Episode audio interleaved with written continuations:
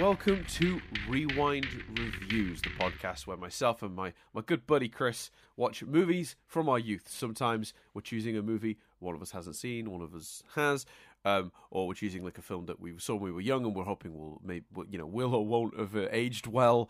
Um, yeah, it's, it's it's it's basically nostalgic movies for us, generally speaking. A lot of movies from the eighties and nineties, based you know based on the year we were born, I guess. Um, this week, um, I had the uh, the option to choose, and I chose um, was it nineteen ninety five? Is it nineteen ninety five? No, 1985 was last week. That was Rent a Kid. No, no, 97. 97. Starship Troopers. Um, so we're doing that. We're doing Starship Troopers now. I'm a big fan of this movie. Uh, massive, massive fan of this movie, and I've been very excited to show Chris this film for a long time. Um, I think I did the right thing though in showing Chris RoboCop first, because we did RoboCop a couple seasons ago on this. Because I feel like RoboCop really does set you up for what this movie is in many ways. Mm. Um, mm but uh, yeah, uh, how how you how you feeling? Having well, let's well let's do let's do let's do history first because I got I got none. I got no history with this movie. I didn't I didn't see it. I wasn't particularly aware of it by kind of osmosis. I've I've heard it referenced. Um, right. like you know, I knew I knew it was a movie. Um, but you know, I had no uh, touch point for it. Um, so what you know, you're obviously not the case for you. So what was your what's your history?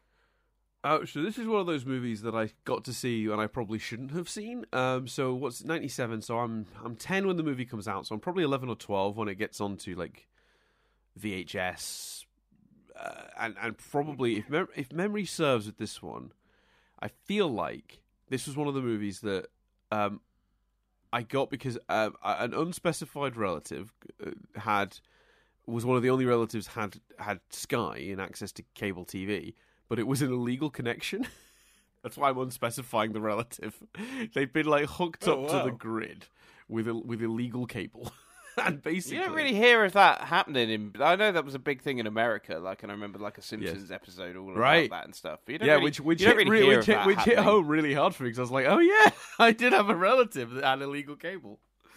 Yeah, they they, they got. Just, I didn't. You just didn't hear of that happening much in the UK. No, I don't think it was very common. I, I only know of one person who ever did it. So, but they had a they had a special line into the house in a box. They they gave a guy, you know, I don't know. They they laid, they put a certain amount of money into like one one electrician or TV repairman's hands, and he sorted it out. But basically, um, the way the way it worked was the movie channel, which you'd normally have to pay for access to, was just on all the time for free so they right. would you know record movies from it. And i feel like rather than this being one i got to see through um, my uh, through my nan who i've said on this podcast in the past you know she worked at a video, sh- video shop called ava video mm. which you know that's just that's just objectively a great name for a video store in the north of england. Um, and wait what was it called? Sorry i missed that. Ava video. That's great. That's fantastic. Yeah yeah yeah. AV, avva Ava. You know, that's that Ava video. Fantastic. So yeah, it's really good. um, it would only be better if her name was Ava. Yeah, yeah, yeah. It wasn't sadly, but that would be good.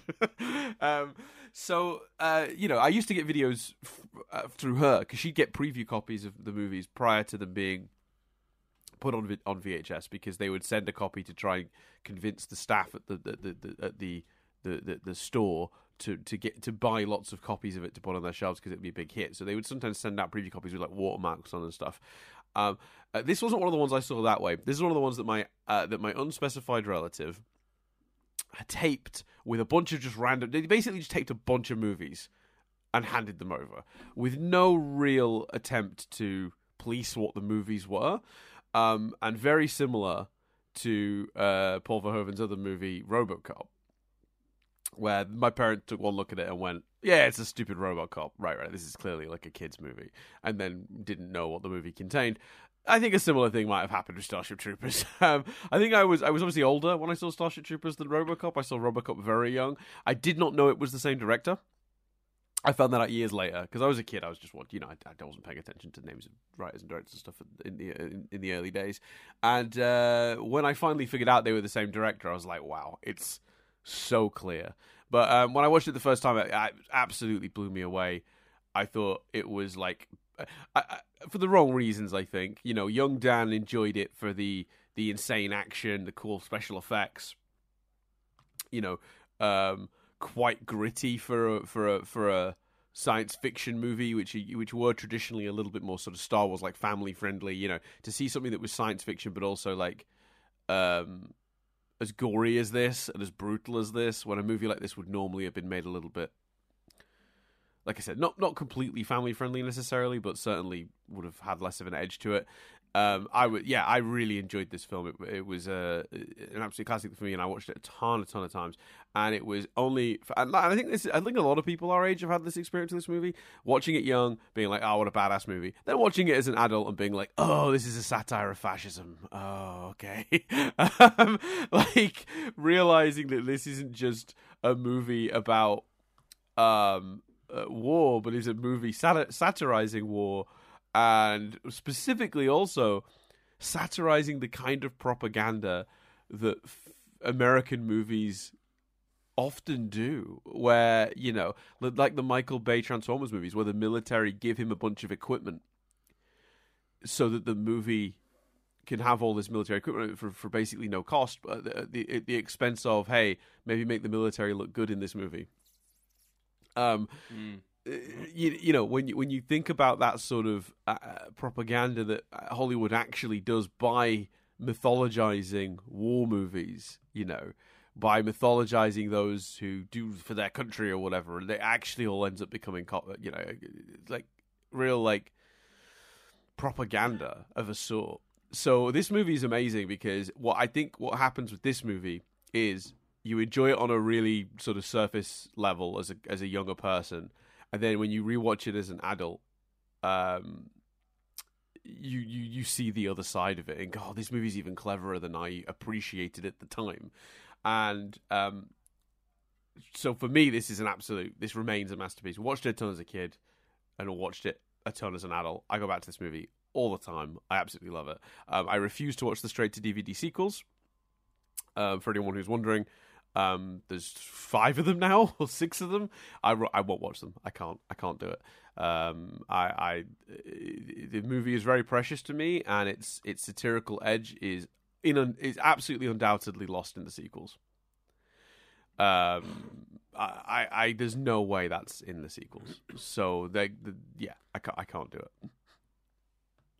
Um, yeah, the, there was an animated series when I was a kid that I did watch, which is hilarious considering this movie absolutely shouldn't be watched by kids. But there was an animated series. Do any does Casper Van does Casper Van Dien come back for any of the sequels or anything like that? Um, yeah, I think all I think all the cast find their way back into the sequels. Um, even they even find a way apparently to weave uh, Dina Meyer back in, who played uh, Dizzy in this movie. Um, into one of them, where like it's like a voice recording or a video recording of her. Um, oh, they not just have the character take a bath and inexplicitly return from the dead? No. Ah, okay. Well, that's a shame because they've they've embedded that into the world. They could have done. It's true. It's really true.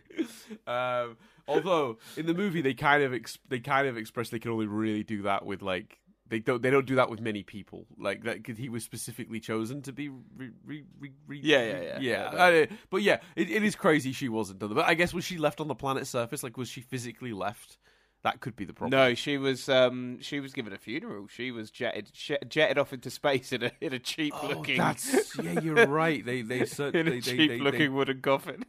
they Ratha Khaned her. She gets yeah, she got a funeral, and they and then they were like, oh. Uh, talk about the funeral detail, burial detail. That made me lol, lol really like quite hard because like Diz, it's like really dramatic, like Dizzy's death, which hits quite hard. She's a popular character, and then it's like um, burial detail, you know, dismissed. And it's like, wait, there's a burial detail? Like, you got a burial division, have you, in your army? Um, but yeah, anyway. Um, so yeah, so I, I, refuse to watch the sequels. For anyone asks, so that's my that's my background with the movie. Um, in terms of would I recommend this movie, um, I know we don't normally get to that so early, but I've already made it very clear. I absolutely would. I love this movie. So with that in mind, and knowing Chris that you don't have any history with the movie, and knowing that you first watched it either this morning or yesterday, um, mm. how you feeling? I was uh, uh, so like almost uh, conflicted watching it not about whether I was having a good time because I was having a great time. Like it felt like it yeah. felt like I was watching it. It felt like I should have had Troy and Abed next to me. Do you know what I mean? It felt like I was watching one of the movies they watch and sort of joke about like, in like community. Kick, like Kick Puncher. Yeah, it felt like I was watching one of those movies. It yeah. felt like I was. I've never seen the show, so this it might not be the exact type of movie they do, but it felt like I was in Mystery Science Theater 3000. Do you know what I mean? I was yeah. like, this yeah. is fucking crazy. Like, so and and so I had a great time watching it. A really great time watching it. Um, I really really enjoyed it, and I I, I would also recommend it because I think the movie just more than anything needs to be seen to be believed. Like, and it's such a it's such an assault to the senses when you watch it the first time. Yes, like, yeah, you don't yeah. know any of that's coming.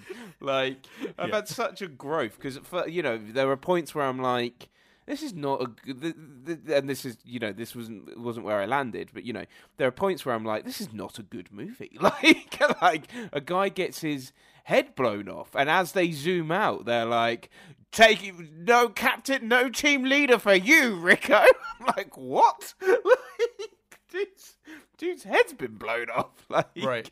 Um, but the reason I'm then thank you, sorry, Jess just brought me in a drink. The reason I'm I'm kind of conflicted um, by the whole thing is because I and I imagine I've not looked this up, but I imagine over time the dialogue has changed about this movie because I'm watching it going, it is it is incredibly bold and brave. Like you know what they do with the propaganda angle, what they do with and how modern a lot of its points feel. Like like we we we mock we we spoof GB News and Fox News in this in this yeah. movie. And those things weren't particularly I don't I don't know the history of Fox News.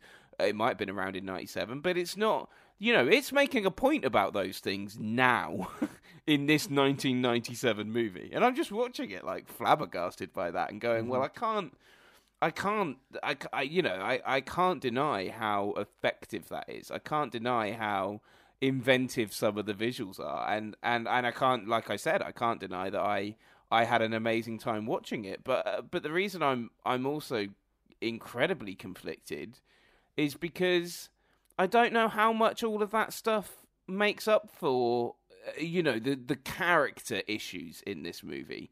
I.e., you know lack of re- there's a lot of plot. There's a lot of plot and not a lot of time given to you know what these characters are are are feeling. You know, like I said, Rico dies. He dies, Dan. He dies. And then in like two scenes later, he's in a big bathtub and they're like, "Oh yeah, no, we brought you back because this guy knows you."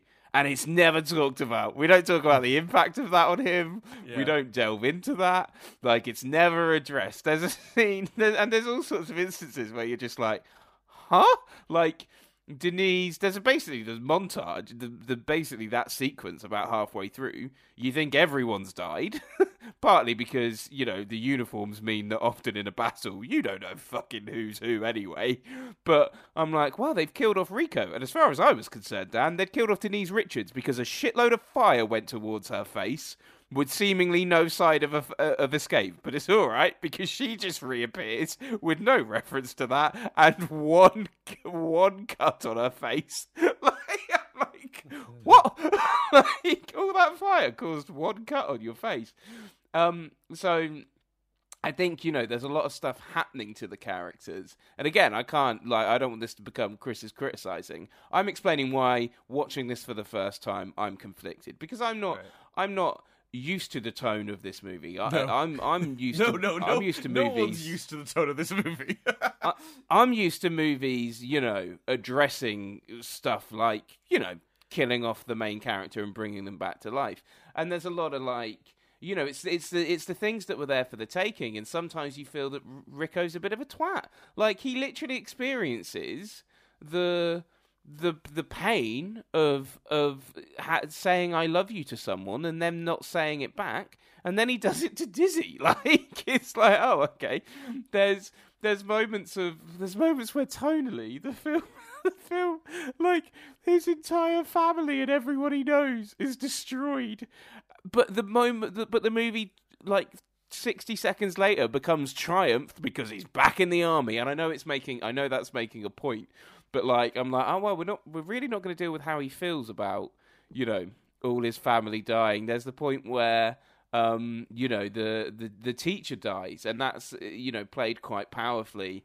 And then you know, 20 seconds later, we get Dizzy's triumph because she killed the bug. So we go from like despair to triumph, and then we loop right back to despair because then that kills Dizzy.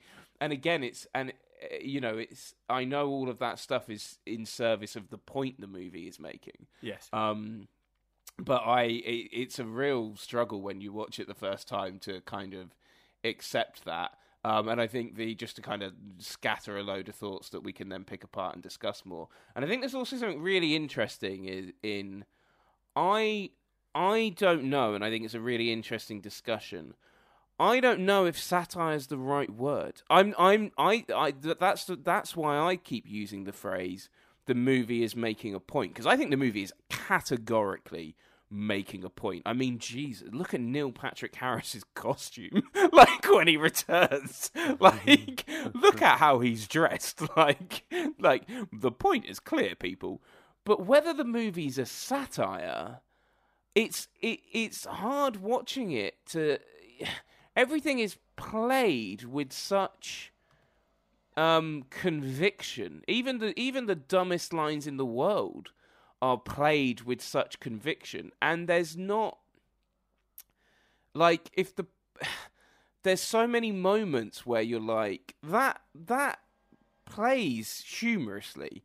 But I'm not hundred percent sure they were going for humour, and and maybe maybe it's a wider discussion in satire doesn't need to be funny, but you know, a satire to me is an all is an all out and out comedy. This movie is very funny, but it doesn't necessarily feel deliberately funny.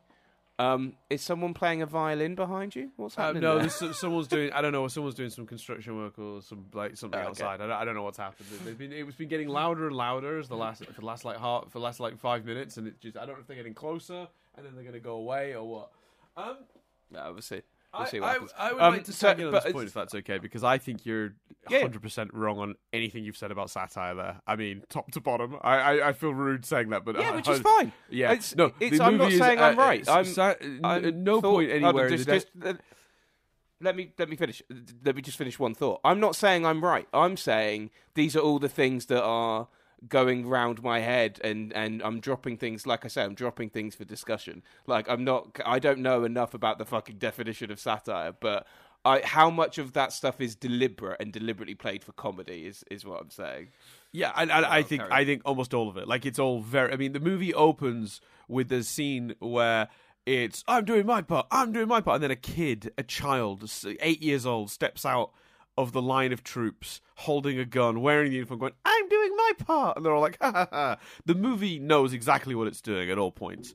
The movie is mm. um, designed as a as partially a comedy, uh, maybe not an outright comedy, but I think very often satire is played straight that's I mean that is part of I think the definition of satire is like it's it's not it's not an overt comedy. The characters aren't aware what they're doing. It's funny if anything, they're playing it hundred percent sincere at all times. You know, it's that's the that's it. They to the people of that of the world of it, it's real, but it's so ridiculous to us, the viewer.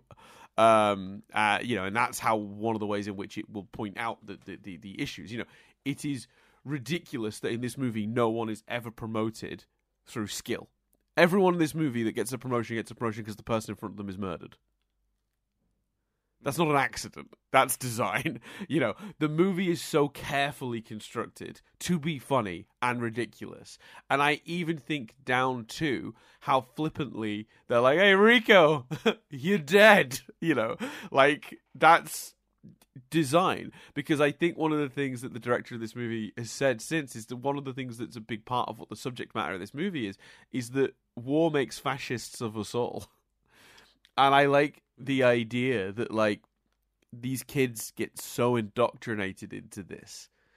You know, that they, they don't even criticize the insane Klendathu plan. Like, so Klendathu, for those who haven't seen the movie, we should do the plot at some point as well. But, but, but there's a point when the movie, when following an attack on Earth in Buenos Aires, um, the U.S. government decide to fight back and go to the home planet of the bugs. And there's a sequence on a planet called Klendathu. That's where they come from. And basically, it's a massacre, an absolute massacre on many fronts. They were unprepared for the exact level of defense that bugs had. They um, they had they you know they were unprepared for the um, for the numbers. They sent too few troops. It's just a shit show, top to bottom. Bajillions die. Like I think they say like hundred thousand people die in sixty minutes, and then they later on there's a number on the screen of three hundred thousand de- deaths, including many ships and bazillions of troops. Right, all that stuff. Right, cool. So we we did that, but like then the movie immediately is like, let's get back to it. We got, and at no point does a single character go, "Hey, wait a minute, sorry, are we just doing more of this? Are we just gonna keep banging our heads against this?" And admittedly, the military slightly changed tact. They're going for like outskirt planets that aren't as invested, trying to find these brain bugs to work out how they work so they can fight, whatever. But like, no one in this movie ever questions an order, not once and it's kind of ridiculous. It's insane, actually, that no one at any point. Yeah, it's mad. Yeah, yeah. No one at any point shows like the horrors of what's happening. It's like, yeah, we're in war. That's what we do in war, and it's like very much the design. I think so. I I feel very strongly, and I understand why on a first viewing it might not play that way. Uh, particularly if you're not like expecting the tone of the movie, I totally understand that. But it's, I think everything in this movie is so careful and so deliberately chosen to be what it is, to be um, on that sort of comedic edge at all times because the movie knows it's ridiculous. That's the point. Because it's not just lampooning um, fascist ideologies, it's also, I think, a little bit lampooning America's own weird. Um, warmongering ways, you know, their their own weird idolization um, of of military service. You know, it's it, it, and and movies America produces about the military, making it seem like this heroic, incredible feat. There's, you know, if you go through the pantheon of American war movies, there's a couple that are like realistic, brutal, heartfelt, you know, anti-war, or not even anti-war, but just like showing the horrors of war. But there's a ton of like, I'm a badass soldier doing a great thing, and they're like, you know, very much on the side of like, uh, you know. Uh, sort of making it seem like a good thing. You know, uh, even like even movies like even movies like what was that the, the Godzilla movie from like 2014 has like a ton of stuff in it. I think it's like, just called Godzilla movie. It's just called Godzilla, isn't it? yeah, I, think, I can't. I could. Yeah, I think that is just called. Yeah, it's called Godzilla, and I guess because there's also a Godzilla from '98, and then there's the original Godzilla from Japan. I, am guessing they just call that Godzilla 2014. They could have come up with a different title. Give it some sort of title. Anyway, um, that movie is full of like not challenging the military, not challenging war, just like you know, sort of idolizing it almost. So it's yeah, this I think so much of this movie is doing that that it's. I, I would be I would be amazed to discover that it was by accident. It's so very careful. Um, it, yeah, it's fair in my experience. Yeah, yeah so I, but I mean, in terms of all your other criticisms, I mean, yeah, absolutely. It it is insane that Rico's just alive again, and that then people die, and then they just they're moving on. But I all think that's in service of that idea. Yeah, but it, like I say, it's and, and and again, like you know, the point is, I'm conflicted. I'm not. I'm not coming because it's so much. It, there's so much to take in. Like when you and and I went in cold. Like I didn't see a tra- I went in so cold to this, and I'm like, oh, it's Star Wars. Oh, it's a it's making a point about fascism. Oh, it's oh, it's a it's a it's a teen movie. Oh, it's it's this, it's there. Ah, ah, ah, like is this meant to be funny? Is it not meant to be funny? I don't know what's going on here. Like, so I'm just like, um, bamboozled. Mm-hmm. But yeah, I it it, it it's it's really weird because it makes that point so strongly. But like you know, when there's just so much there that's like, oh, but that's an interesting idea. Do you know what I mean? Like.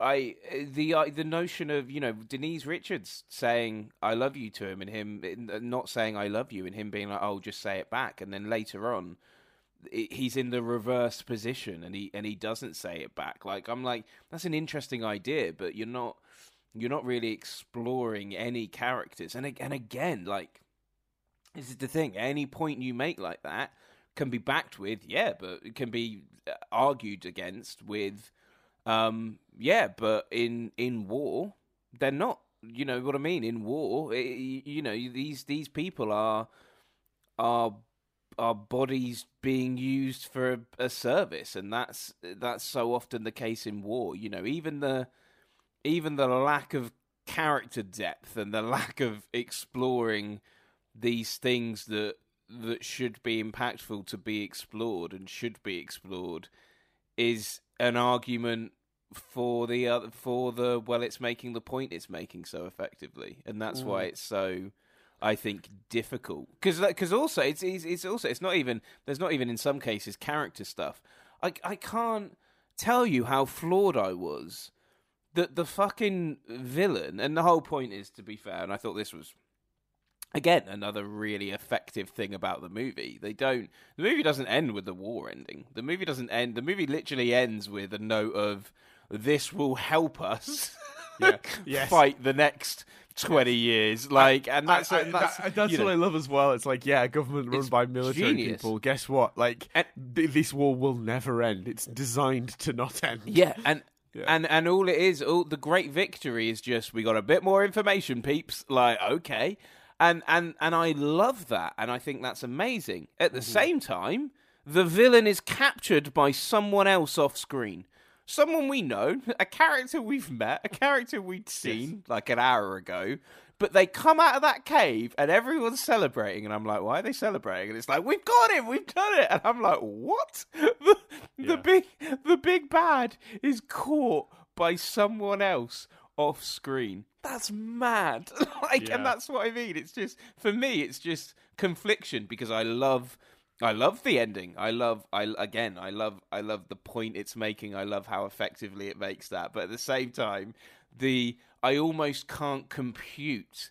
I almost by default go because you know, if you'd say to me, you're going to watch a movie where at the end, the big bad, the big, you know, vagina bug monster is is caught by I mean, come on. Come on now. Um, I genuinely that it, now you say it, I'm like that is incredible. That after all these years, I've never thought of it like that, but that is exactly what it is. there you go. Um, I, I, I don't, I, I, don't know, I don't know the definition of satire. Dad doesn't know what a vagina looks like. We're here, people. This is two men. Every day's a learning day. Day on uh, Rewind reviews. Um, but like the you know that's that's what I mean about that confliction because if you if you'd say to if you'd have said to me yesterday morning, today you're going to watch a movie, and the villain of that movie it, at the in the end in the last few minutes of that movie, the villain will be caught by a B character off screen. I'd go, well, that's a bad ending. Like that's just you know what I mean, and that's and that's where that confliction comes yeah. from. Love the execution. I, Had a great time watching that ending. But I think, I think it makes the point really well. But I, my brain goes, but that surely has to be yeah. a bad thing. I mean, but do you not think he's? Uh, uh, and I know we kind of we, we might be talking ourselves in circles, but it, it, I, I do think like in this one, I guess maybe it's just you know a certain level of trust that the director has earned in me, maybe. But I, I feel like that's deliberate, right? It's like a deliberate. He's making a deliberate B movie. Like that's that's that's the intent. That it's kind of like schlocky and cheesy and doesn't really ever get into the, the, the nitty gritty of stuff. And then there's, you know, weird beat choices like that. Like that's kind of is that not mm. kind of part of it? Yeah, possibly. Yeah, yeah. I like, and again, and it's not even like I accept that as a defense because I'm not. I I can't stress enough, and I think I'm almost going to stress it to the point of whoever's listening to this getting bored. I it's not. It doesn't need to be a defense because I'm not saying it needs defense. I'm saying it's fucking batshit crazy, isn't it? like, Yeah. and it's and it you know, and it makes me go on the one hand this, on the other hand this, and and like I say, what's amazing about this movie is every single criticism you can throw at it, you can literally then turn around and go, yeah, but that's the point. but you think about, I thought, you know what I thought about a lot. Um, I thought about Last Action Hero, um, and I I knew that to some degree because I had these conflictions, I knew that to some degree our roles would be slightly res- reversed, even though that was a film of your childhood. You hadn't watched it for a while. Yes. And there were so many points in that where you're going, this is, you know, and I can't remember exact examples, but I, my memory of that podcast is that there were things to do with character and tone and, and, and stuff like that that you were just bamboozled. You were bamboozled by going, Yes. this is just fucking nonsensical. And I'm going, yeah, but it's it's kind of making a point about action movies, and it's it's. I don't think it's. I think it's meant to just be harmless fun. So so fuck it. That's kind of the intent, isn't it? And and but that wasn't. Do you know what I mean? But that.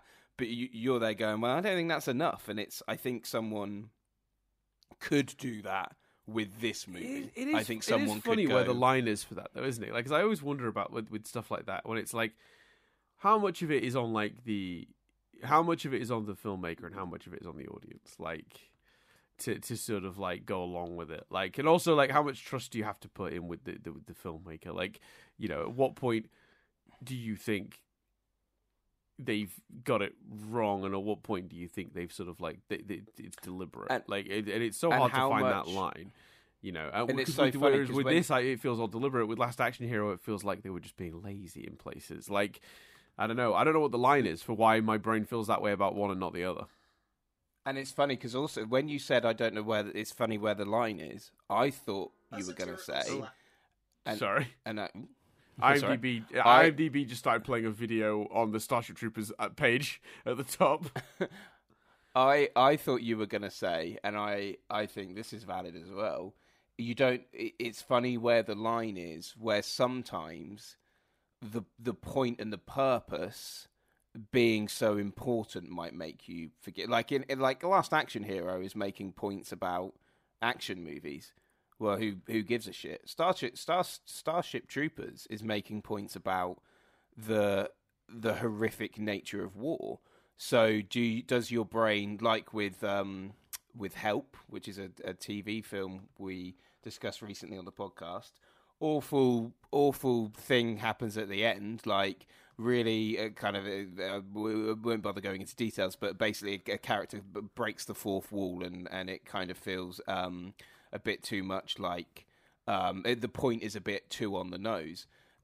That ruined that that film for you. Whereas for me, I was like, yeah, but it did everything else so well, and it made its point so beautifully that I didn't, I didn't, I agree, I didn't disagree with your criticism. I just didn't care as much, and I don't know if sometimes, some, you know, is is it as well as the line being how deliberate is it? If we're talking Last Action Hero, Starship Starship Troopers, I don't know why I can't say the name of this movie. I think there's also a what is it also partly about?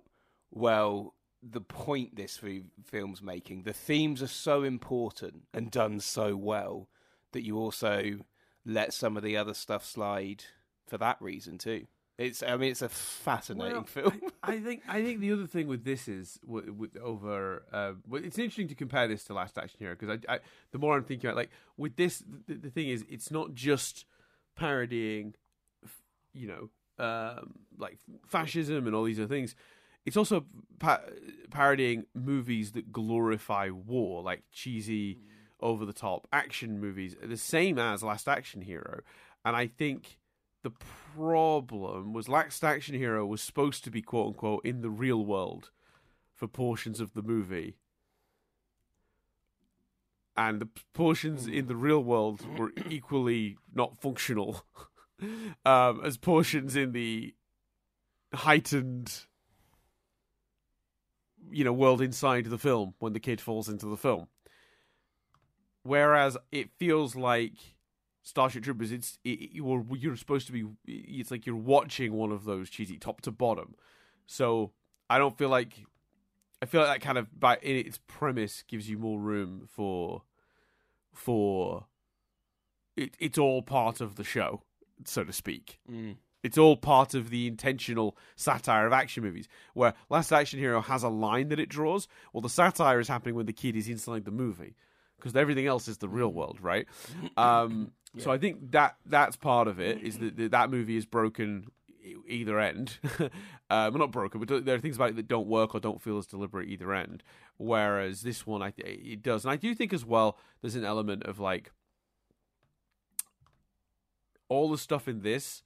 There's also a del- there's a there's a there's a feel in these that make them del- like it's not an accident that you put a child in that first scene, right? Mm.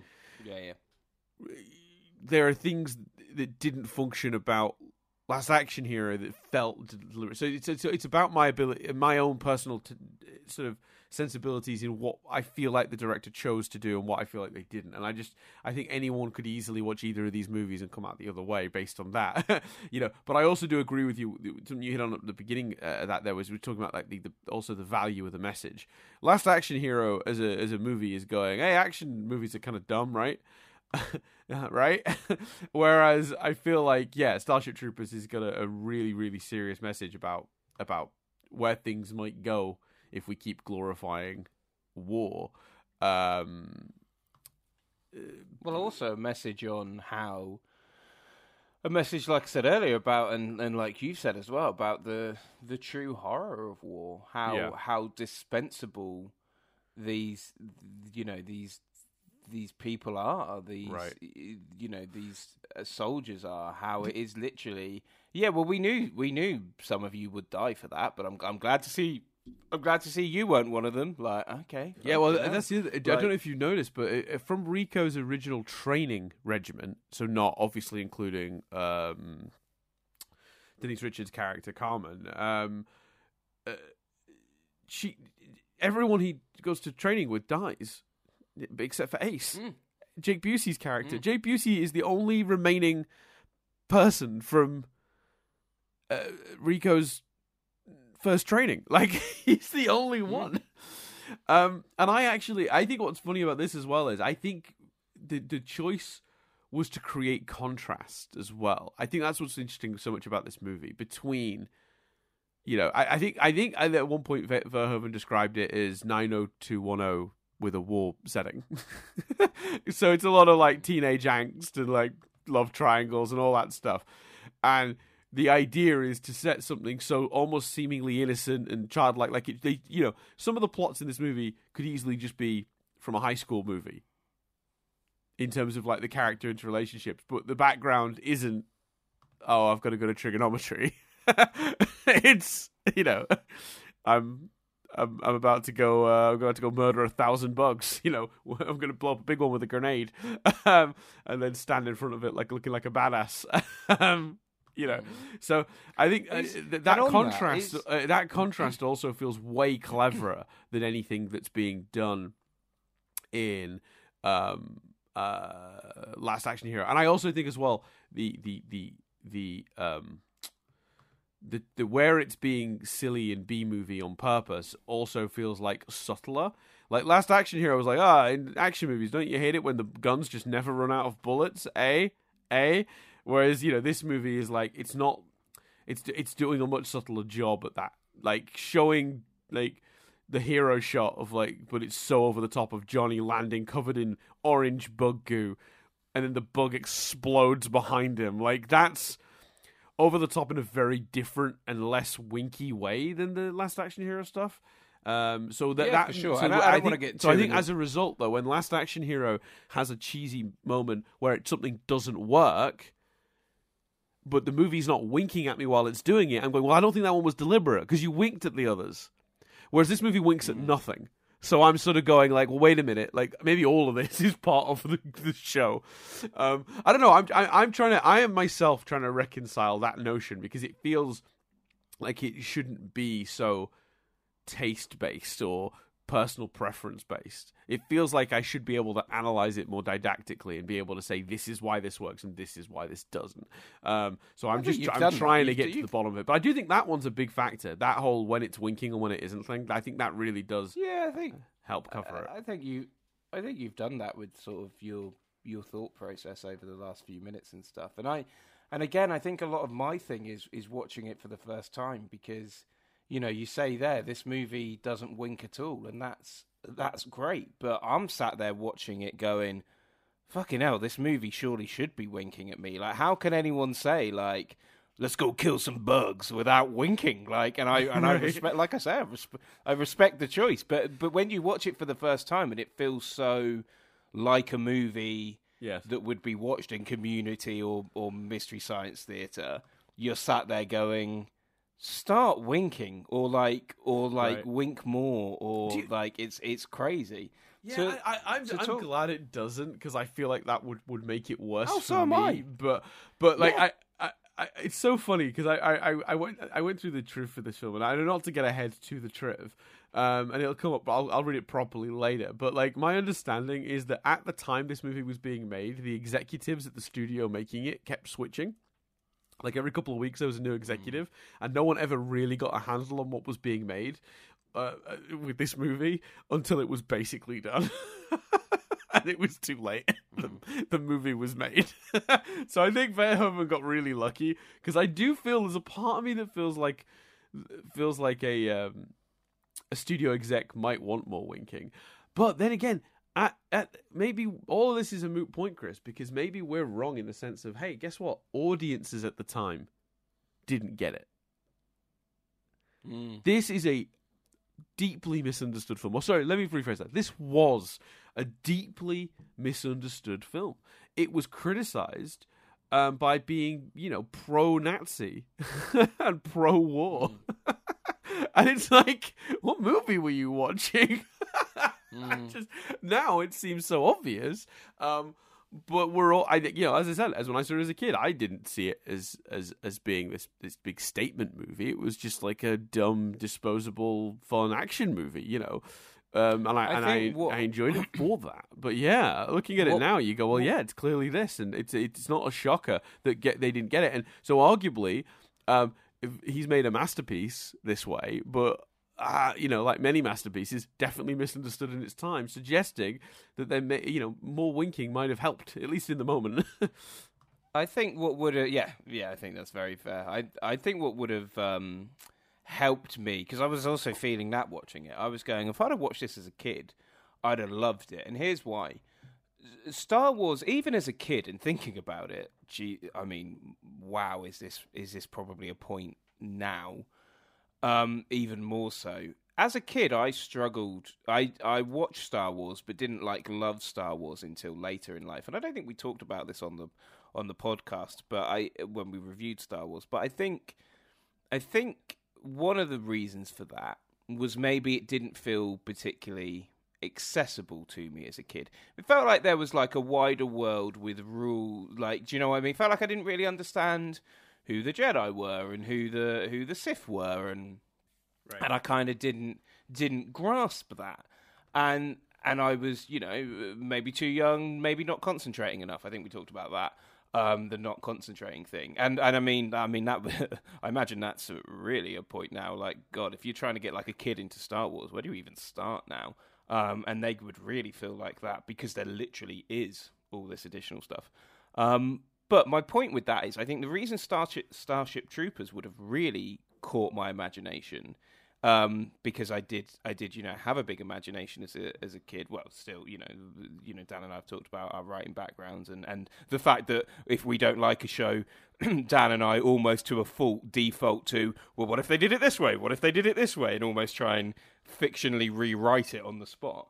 Um, the it's so nondescript. It's so as simple as there's an army and there's these bug things. like, yes. and they give you they bug, give bug you things, so bug, little. Bug things bad. That, that now as an adult, I'm watching it going. Should probably give us a little bit more than that, surely. But as a kid, I'd have been like, "Oh, great! I can fucking play with these toys in my head. One, I understand it because there's there's hardly anything to understand, and two, my imagination can run wild with this because it can literally be whatever whatever I want it to be. The movie almost does that. The bugs can do and be whatever they need to be for the for the scene in question. And I'm not criticizing that because some amazing you never quite know what the bug's going to do and some amazing visuals come out of that. Um, but like I think that would have really caught me as a kid. Like, oh, bugs bad. Army army fighting. Okay.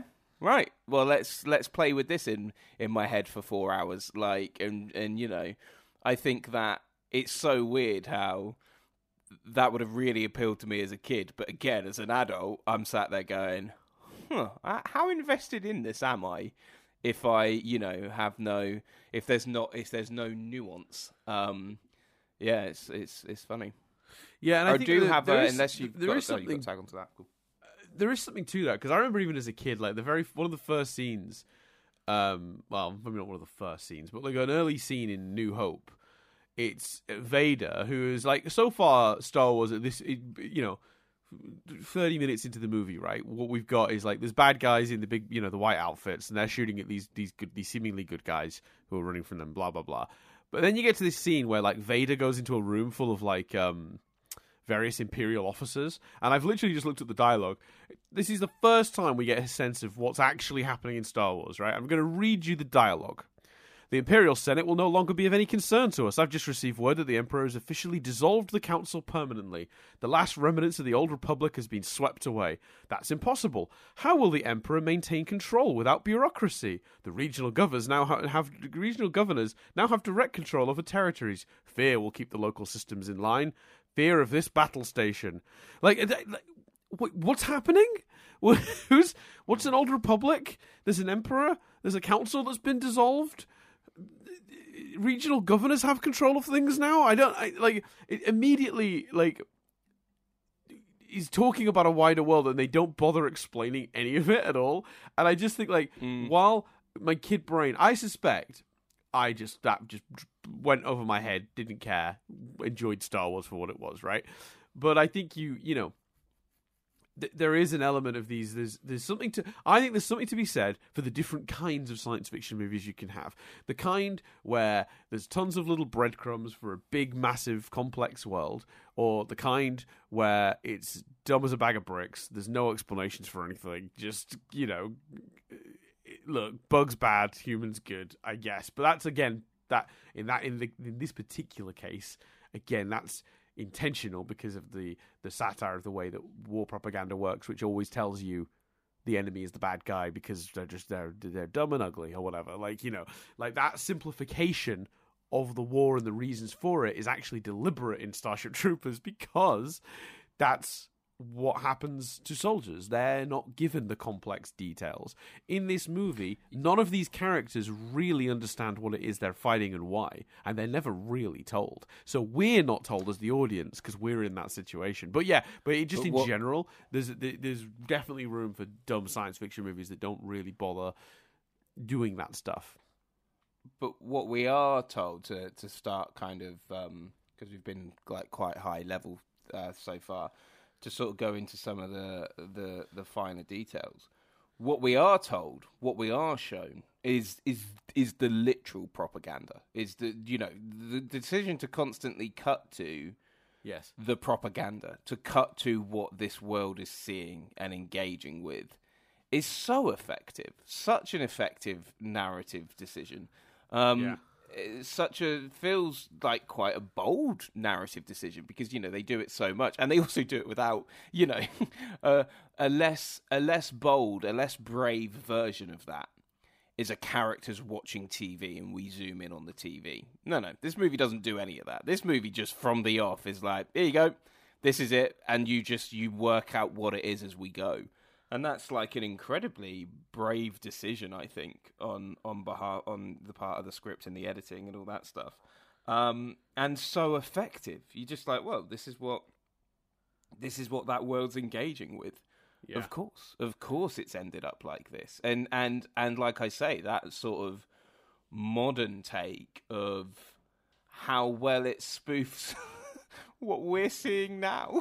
like, Right. and and you know, this was 1997, and you're like, oh god, that feels familiar. like, yeah, and I think crazy. what's really what's funny about it is like you almost don't notice it like shifting the characters too. So like you know, Johnny in the start of the movie isn't even that interested in the war or the citizenship. Um, he he basically gets into it for a girl. But by the end of the movie, he's Joe military. He's like career military guy, become a lieutenant or whatever. You know, Rico's uh, Roughnecks. You know, it's all he's like leading a squad and he's like properly indoctrinated into this insanity. Even though his original plan is like, yeah, I'll serve for a couple years and then I'll come home with a citizenship and I'll be a more respectable member of society. Blah blah blah. Like, and he's saying that to his parents, but really he's going to chase the girl. And I think watching that happen alongside all these propaganda films, you sort of it all sort of works together really well. I would argue we, we we talked a lot during RoboCop about the inserts, you know, the news clips, all that stuff, and how they both are funny and weird because it was like news clips and adverts. I don't know if you remember them that well, but there's a bunch of that stuff. Mm. Um, and we talked about whether they whether they interrupted the flow of the movie too much. How much information do you really get out of them? In, you know, what, what were they were they were they adding to it? Like we we we discussed the value of those and the the way they affect the pacing uh, a fair bit. Um, I think this is a better execution of that idea personally, and I love the ones in RoboCop. There's so many amazing little inserts in that movie. These ones are more focused. There aren't any like random adverts that are literally nothing to do with the plot. Every single one gives you some sort of information about the the world. Every single one leans into the propaganda element. They're always very short and they always end on that do you want to know more? Which I love so much hmm. because it's like I don't know. And again, this might be an accident, but in a world now where people just read the headline and move on to the next thing, the fact that each one ends with "Would you like to know more?" or "Do you want to know more?" and then it just moves on to the next one, as if the as if the viewer, whose eyes we're seeing this through, is never choosing to find out more. Yeah, because how many times has someone in a modern society given an opinion or fact, and you discover it comes from seeing the headline when scrolling through social media? Like. Yes it's it's crazy how relevant that is. Um, it, to to to keep diving into very specifics. Is well, Dizzy well, very quickly before we move on? I had a question about those inserts. Did you mm. feel they affected the pacing of this movie, or or because I, you know, because we talked about that with RoboCop, I'm curious on your thoughts on that here, because you, in RoboCop you very much felt, particularly there was you felt there was one too many inserts. You thought there was one in the mm. third act that kind of bothered you in its placement because you thought it kind of interrupted the movie escalating. How did you feel about their use in this one, and, and in terms of that, in terms of how they affect the narrative going forward? Uh, no, because it didn't bother me at all. And actually, I, I, as critical as I've been on this movie, and I've criticised things in bigger ways, I, I would sit down and watch this movie again over RoboCop, um, um, any day of the week. Um, yeah, I know, I know, and I know it's not probably a popular opinion because so many people think RoboCop is a perfect movie, um, and I'm I'm just not sure it, it, it earns the perfect title as uh, as much as Die Hard, and there will be people that feel the opposite, which is you know absolutely fair enough. It's very subjective. Or the or the um, real or the real answer, Chris, Groundhog Day. Yeah, yeah, yeah. Groundhog Day also a perfect movie, and we I think we of the ones we've done on here, we also put that title to Back to the Future as well. Um, mm. The I no because so I think there's a few reasons. Um, one, I think again, as as stated, any criticism of this film can be defended with it's in service to the point it's making. Uh, and I think this is, you know, it's incredibly in service to the point it's making here. Um, two, a lot of this movie is eh, any kind of character work that is done is hooked on. Yeah, a lot, a lot of time has passed. you know, eh, you know, Dizzy and Rico are close, and I want to. Dizzy's my next point. Dizzy and Rico are closer now. Yeah, well, a lot of a lot of time has passed. This team has bonded now. Yeah, well, you know, a lot of a lot of time a lot of time has passed. She Denise Richards is now a captain. Well, you know, we've a lot of a lot of stuff. There's like a lot of a lot of hand waving of yeah, well, that development happened off screen as as time has moved forward. So I think inherently if you've got a film that is naturally jumping through time anyway and telling a story that spans a, a long time, or what is probably actually a frighteningly short time. Again, the point the movie's making. It, those things, those inserts are always going to interrupt the flow less because you know in in RoboCop you're putting those. I, I can't. My memory is not great on RoboCop, but I assume you're putting those inserts in between a scene set in the morning and then uh, uh, the next scene which is set later that day or you know in the in the evening. Whereas with this those inserts might come you know in between years or you know they might come you know it doesn't it, uh, so much of this how i think if you were to track this movie even even the bits that are set in the same time period you know you've got uh, Neil Patrick Harris and and Casper Van Dien doing mind control, and then they're at the ball. Well, we there's probably dialogue about this, but we don't know when that ball is. Like, there's there's very few scenes in this movie that follow each other that chronologically. Do, do, you know what I mean by that? Mm-hmm. So. I think it, you know, even at the beginning, you're like, "We're going to sign up," and the next scene is them signing up. Well, that that hasn't necessarily happened the very next day. Whereas RoboCop is like, this is what's happening yeah, to it, this take, person. It takes place over. Yeah, it, it, chronologically, it's all much closer to itself. Like, yeah, absolutely. It's yeah, so it's, con- it's, a sort of concurrent plot rather than a um, a movie spanning several years. Yeah, so I think inherently those inserts interrupt it less because you're not you're not you're not interrupting a scene. You're not interrupting action because of the movie's flow of time and the way the movie's using that. Mm. So no, I didn't. I didn't feel that same issue. I, I do think um, I'd, I'd need to compare them. I suspect these ones are shorter than the RoboCop ones too. I, would have to check yeah, that, to, to, but I, I very much got the feeling when watching it this time because I was kind of looking out for it because I remembered our discussion on it from RoboCop. Um, yeah, I, I, I can't I can't remember them in no. RoboCop that well to be honest. Um, so Dizzy, is Dizzy Dan mm-hmm. one of the most tragic? And I'm, I'm aware. again, I'm full of contradictions this week. I know that. I'm owning that. It's a, I'm I my literal my literal headline thought of this movie was I'm very I'm very um, conflicted. So of course I'm full of contradictions. Um, but even though I've complained about you know a lack of character arcs, uh, a, la- a lack of character stuff, I'm going to say this next sentence: Is Dizzy one of the most tragic? character arcs you've ever seen in a film. Because here's the thing Dizzy does the same thing as Rico.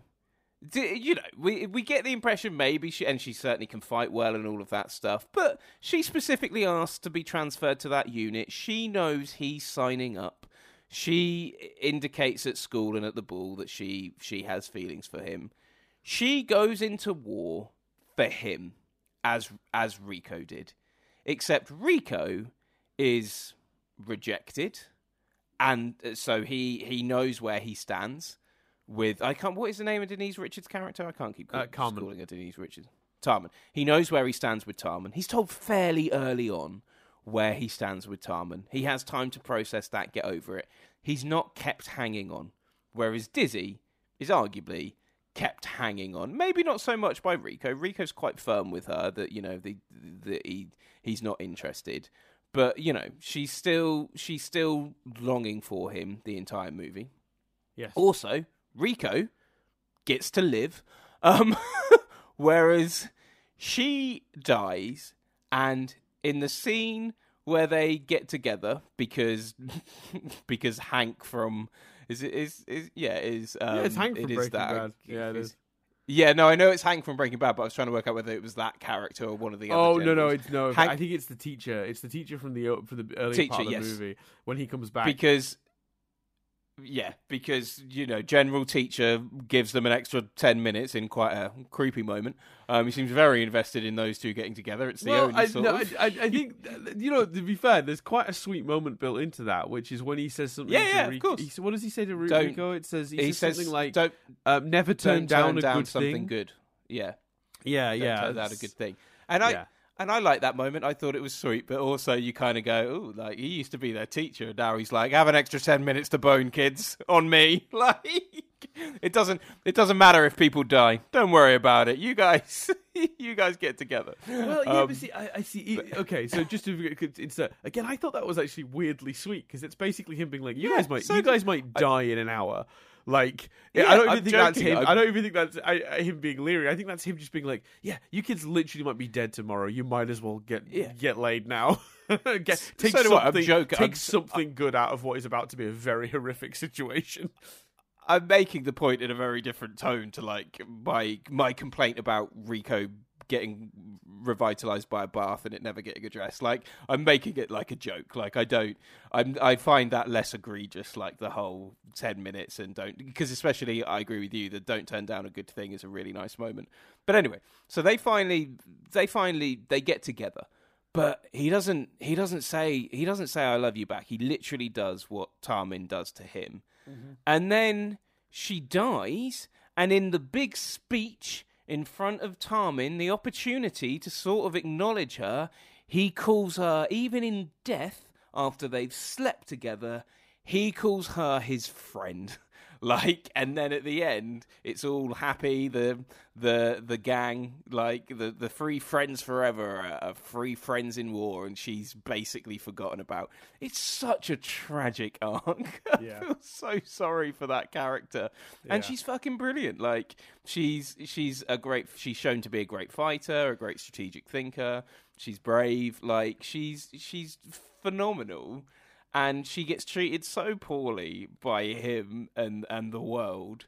And I think the fact that, like like I say, the fact that we have two people that go into go into war for love, and one of them kind of becomes victorious. You know, in the end, and you know, there's no indication particularly that they're going to get back together, and I would like to think they don't. But he's still, you know, his his happy beginning literally the movie ends on the note of the three of them arm in arm, you know, same positions. Uh, well, I don't know if they're in exactly the same positions, but it's it's echoing that scene. Like, mm-hmm. so he's he's he's kind of victorious, whereas she goes in for love and has the complete opposite experience and loses her life and doesn't even really the fact that she dies saying I had I got you. No, you you didn't. Like it's misinformed. She she didn't have him it's yeah. so tragic. it's so unbelievably tragic. Yeah, I, I agree with all that. I think, and I think that is like that is that that is again design. I think the character is supposed, of course, to be tragic, yeah, yeah. And I course. think she, I think she, you know, I, I will, I've got to give this movie a lot of credit for actually its depiction of women in general, because I, I, you know, even even Carmen, who apparently test audiences did not care for, um, they they found her to be, uh, you know, uh, I don't know, playing with Rico's heart, I guess. And I get, I think in an earlier version of the movie, there's a scene where she kisses the other guy, which made people really dislike her. And I think they took that out. But what I think is really good about Carmen is she honestly is just like someone who's like, no, I'm not gonna just make life choices based on a, some guy. I'm gonna, I've got a career I want, things I want for myself, and I'm going to go get them. Um, I'm gonna be honest with you about that, and say now like, so she sends him that video, like to quote unquote break up for it with him, and everyone, and like, they, you know, that yeah, she did the right thing. She, she, you know, they they tried to make it work. It wasn't working for her. She knew she was going to go career. Fair play. You go for your career. Absolutely fine. Uh, very much allowed. Um, so I think this movie does a really good job of like, you know,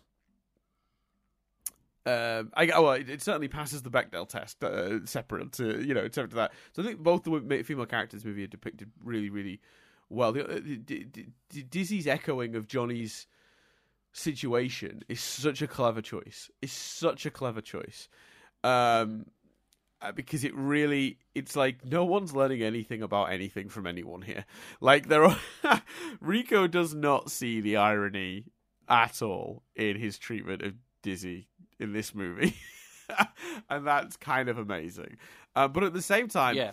while there's something very tragic about her story, um, it does feel weirdly honest. It does feel really potentially mm. true to life. Like I, I, you know, unrequited love or like you know partially requited love, if whatever you want to call whatever happens between those characters, is um, I, I suspect pretty common, and I and I think a lot of people will relate to that story. But I also think, again, that story with the background of war is just so much more like th- that contrast is so much. It sort of makes everything more heightened as well. Um, so yeah, I, I really, really, really loved that whole storyline and both those characters. I think I think both um, Dizzy and Carmen are, are uh, two sort of really interesting portrayals, and I think both performed really well as well. I should I should say like from from just from an acting standpoint, this movie's got loads of really great performances in it, but I think Denise Richards and Dina Meyer do do a do a great job um, uh, bringing those characters to life. Um, so yeah, mm, I, I 100% sure. agree with everything you said, and I, and I feel like she she probably is one of the more tragic characters. Like she's certainly one of those tragic characters. She's certainly the most tragic character in this movie. She's deeply mistreated. I think so, yeah. Then, she's deeply mistreated, then dies.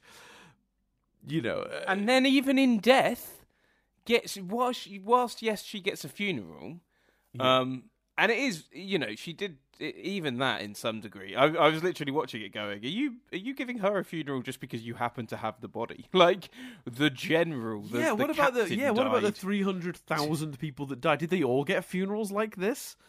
Well, and and especially in her instance, like the captain, like the or the general, whatever his the colonel, whatever his title was, the yeah. big the big boss had died moments before, and you'd think surely they'd by uh, you know, tradition or whatever, it would be him that would got the fu- get the funeral. But anyway, that's a uh, unless, unless the, the unless the, the um, whole thing is that they, multiple people got the funerals, which could which could very yeah, well maybe. be it. Like they were, they, you know, they did a funeral maybe. for everyone, I guess. But, but even in death, you know, him call it him saying she was my friend, yes, is so insulting. Yeah. Considering her Absolutely last brutal. words, her last words were in the end I had you, I got you. It's so like yeah, like like I say, it's so it's so tragic. But, um, but one thing I will say on that is there's a kind of weird irony there is that like in a, in a way he gave her the gift of dying thinking she'd succeeded that she'd won that she had him regardless of whether that was true and that she couldn't see that it probably wasn't there's you know. No i think if he i think if he'd said in that moment i love you or something he was giving her that gift. I don't think not correcting her is giving her the gift. Yeah that's fair. Well actually i think you're find um, what are some uh... of your what are some what are some of your deep dives some of your specifics you whatever we talked about my, um, my big ones. yeah so i mean in terms of like um character stuff because we, we, you know, it's funny because often like we we do like, you know, I'm the character guy. I'm the guy that's like, I want the characters to work, and if they don't work, how do I care about anything that's happening to them? I always think that's funny when we do one of these. Like, I always find that the the only times I'm ever gonna lay those rules to the side are movies like this when mm. the when the movie is sort of designed to be uh, not it's hard to. I don't even know how to explain what I'm saying. When the movie has got this weird heightened tone, um, where it's almost so exaggerated on purpose that it's like the best you're ever going to get in a character arc is just someone like saying how they feel very quickly to a, to another character. Um, so it's funny how that will be enough for me in a movie with a tone like this. Um, but in in a movie, but, but I you, sorry to interrupt. You never know with those things, do you? Whether that's, I mean, Last Action Hero would suggest that's not partly a a knowledge and, and nostalgia thing because you you felt very nostalgic about that film and you were more critical of it than I was. But I'd love to. I'd be fascinated, absolutely fascinated, to Portal Gun to a you know to Rick and Morty Portal Gun to a world where you went into this movie completely blind, yes. and I was the one that watched it as a kid, knew the background, knew the. Do you know what I mean? Where our roles were truly reserved, reversed. Right. Am, I, am, I, literally... am I forgiving it through nostalgia? Yeah, to, well, just in general, but also uh, also knowledge. Like, do you know what I mean? Some of the stuff some of the stuff I I was conflicted on or, or criticizing. Part of part of the defense was, you know, you saying sentences like "I think the director has said this" or "people felt this way," but actually, you know, in time it's come to mean this. You know, all all of that knowledge combines into it. I'd be so fascinated to see you know, if if literally, basically, the roles would literally be reversed. You'd be saying the things I'm saying. You, I'd be saying the things you're saying. Neither of us disagreeing with each other because you know we. I don't think we. I I wondered whether we would disagree, but actually, I think because. Uh, I think it's. I tell you what. I, I tell you what is a really good thing. I think it's a really good thing that I watched the movie last night. Like sitting with the movie and going, well, actually, like like you know, Dizzy's. I think if we'd have reviewed this straight after watching, if I if I'd have watched it this morning and then we'd have reviewed this straight after, I'd be sat here going, you know, Dizzy's a bit. You know, I wouldn't I wouldn't be saying you, the nuance of Dizzy's story is brilliant. yeah, I, I, I'd be saying she's underserved as a character. I wouldn't be saying she has one of the most tragic tragic character arcs I've ever seen, and it's actually very powerful. Yeah. Um, and I wonder, you know, like I say, I just and that and that's done in a movie where everyone sort of emotions are are basically explained in like one line dialogue. Like it's I guess it's about subtlety. Like I think in a movie that's not trying to be subtle, characters walk into scenes and tell each other how they feel. And then there's movies that are, you know, uh, just a, I'm picking a movie I saw really recently, something like The Banshees of Inisherin, which is a which is a, a, a film that came out this year with uh, uh, Brendan Gleeson and Colin Farrell. Everyone should see it. It's on Disney Plus in the UK. If you've not seen it, you should absolutely see it. It's very good. But that movie, the characters talk about how they feel, but it's not overt. That you you have to imply how they're feeling from the things they're saying to each other. You have to do the digging. It's subtext, right? In a movie like that, I, I expect character work to be more complex, more intricate. You know, characters that are com- you know multi-dimensional, have lots of different thoughts and feelings. In a movie like this, I'm okay with the character having that one sort of like feeling that they're feeling throughout the movie, you know, and then and you know something like with, with with Dizzy and this, you're right. It's it's not particularly complicated, and I guess on an initial view you go like, ah, there's not much to it. These characters, but actually, when you look at what happens to the character and compare, when you take that very simple feeling that that character has, and then you put it in this plot, like you can actually make a really tragic, very poignant, powerful uh, arc with it, even if it doesn't have the subtlety or the dimensions of something more complex um, you can still mm. achieve that with it. But you're absolutely right. In a world where I don't bring in my knowledge to it, you know, maybe I feel differently. And even having to sit with it. But I think, interestingly, having to sit with it is maybe a really important element of this movie. You know, it's it's mm. history mm. as people sitting with it and learning that it's actually way cleverer than they may have initially given it credit for. So you know, maybe you've just gone through a mini version of what we, you know, many people who viewed this movie initially experienced across the years. Yeah, I think my, like I say, I think my review is different having watched it yesterday and not this morning. And I think, you know, if I'd watched it a week ago, my review would be different as well. Yeah. Um, yeah, I think and, and I think, like, what's nuts is I'd be willing to watch it again and, and show it to to Jess and like and and debate and debate it with her because because Jess's reaction would be like this is fucking madness and I'd be going, yeah, but what about the nuances? and she'd be like, I don't care. and I'd be like, fair enough. Um, and, and, you know, I imagine that is also a lot right. of people's experience. But, but, but again, with, maybe know. with some, with some time, you know, it, you know, she you know she would come to see what it is because again, I think it, it I I just audiences that first watched it and decided that it was just a dumb, pointless action movie that didn't really have much to say for itself. You know, that it was glorifying war and all that stuff they know they, they, you know they're not wrong. That's their you know that's their, how they felt about it. It's not you know when you're saying that's how i felt about the movie you can't be wrong about that. That's what that's what they witnessed you know. Um, whether that was the intention of the director or not is a different debate but like the way an audience perceives your movie is out of your control as a filmmaker right? And like you know in mm. in in in, in the case of this one audiences definitely didn't initially understand what he was going for and you could argue, I think it's the director's responsibility to communicate the idea clearly enough. But I, I, I think as well there's an element of um, maybe the movie was just a little ahead of its time. You know, uh, maybe audiences weren't ready for that.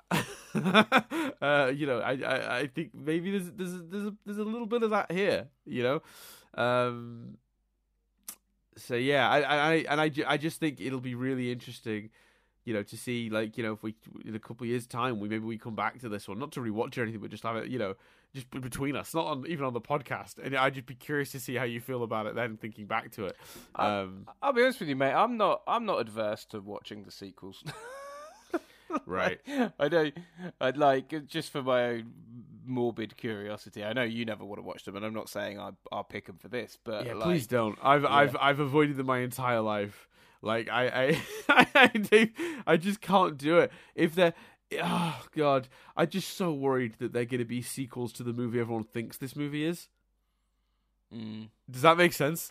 but do you think because there is a world right where it's weird though, isn't it? Because if you were going to make a TV show of this, and and I don't want to talk about this too long because I, I one I don't want to fucking two and a half three hour long podcast, and and I'm conscious that like you know we've still got things to drill into, especially my big things to drill into. I feel like we've covered, but I'm sure you've got a list. So I almost don't want to talk about this too long, but it, I feel like it's weird, isn't it? Because if someone were to say to me, "You gotta you gotta reboot this, you gotta retell it," what are you doing? I'm one immediately going TV show, and two, yeah. I think I'm going full full out drama. I don't think I'm doing the the the comedy stuff or the the the, the kind of uh sp- you know i'm not doing people's heads imploding and people reacting in kind of a ugh sort of way i'm i think the dramatic telling of it would be my preferred route. I don't think you could sustain this sort of bizarre no you know no winking. I, I think you'd have to wink and I don't I don't want to wink. So if I don't want to wink, I'm probably going um, for a more dramatic version of it across, you know, 10 episodes. What what are your thoughts? Yeah, I, I, I, I would I would not do that. Um, I, I, I think the, the I think the reason this movie's message hit so hard is because of that weird tone, and I think you you you would lose something pretty significant if you if you took the sort of uh, the no winking comedy out of it. Um, I think it has to almost be cheesy because again, remember it's it, it, it, what's great for me at least about about this property about this product. Um, is it's not just a parody of of fascism; it's a parody of other movies doing this, and I think you only you can only do that with that like weird tone and that lowing. So I, I, I would if you had to approach it, I would still approach it with this exact same tone. I, I, I think I'm less bothered about keeping that. I like that element, but I think uh, you know if if if we're getting if if I'm if I have to get rid of that element to tell a fascinating story about someone who went into war purely for love and ended up sure a a, but, a but then but then don't reboot Starship Troopers as a TV series. Then in that case, make something else. But I want I want Big Bugs, Dan. Ah, you can put Big Bugs. Big Bugs aren't copyrighted. Yeah, that's true. Yeah. I mean, I, I, I, I genuinely like it's that that would be so far away from what this is to my brain that I would be like, just call it something else. It's fine. That, that's I'm also interested in the thing you're describing. But I, if it was, if it had the Starship Troopers label slapped on it, then I've got certain expectations. Um, and I, I, think it's a, it's a, it is look, it's a fascinating world with lots of potential for drilling into. I mean, the, the the first thing you learn about this world when the movie starts is you know it's a world where democracy was basically put aside because veterans took over, decided we were being too namby pamby, closed down democracy. We're shutting democracy. The military's running this shtick now, and we end up in a, a, a more militaristic society where basically anyone, the only people who who can vote are people who are enlisted. You could you you can only have a baby if you're given a license, and to get a license, you need to be a citizen. You don't get citizenship until you've gone to war. That's pretty fucked up. That's crazy. And the way this movie just like hand waves that entirely away is amazing to me. Because that is a really interesting, complex idea. But the movie's going, well, wait, no, because they're military. All they want to do is. I think there's a. Ah, I wish. Let me see if I can find the quote. There's a really good quote from the director about this. Uh, let me see if I can find it very quickly. Uh, it might be in my trivia now. Um, let me just see very very quickly. Oh man, where is it?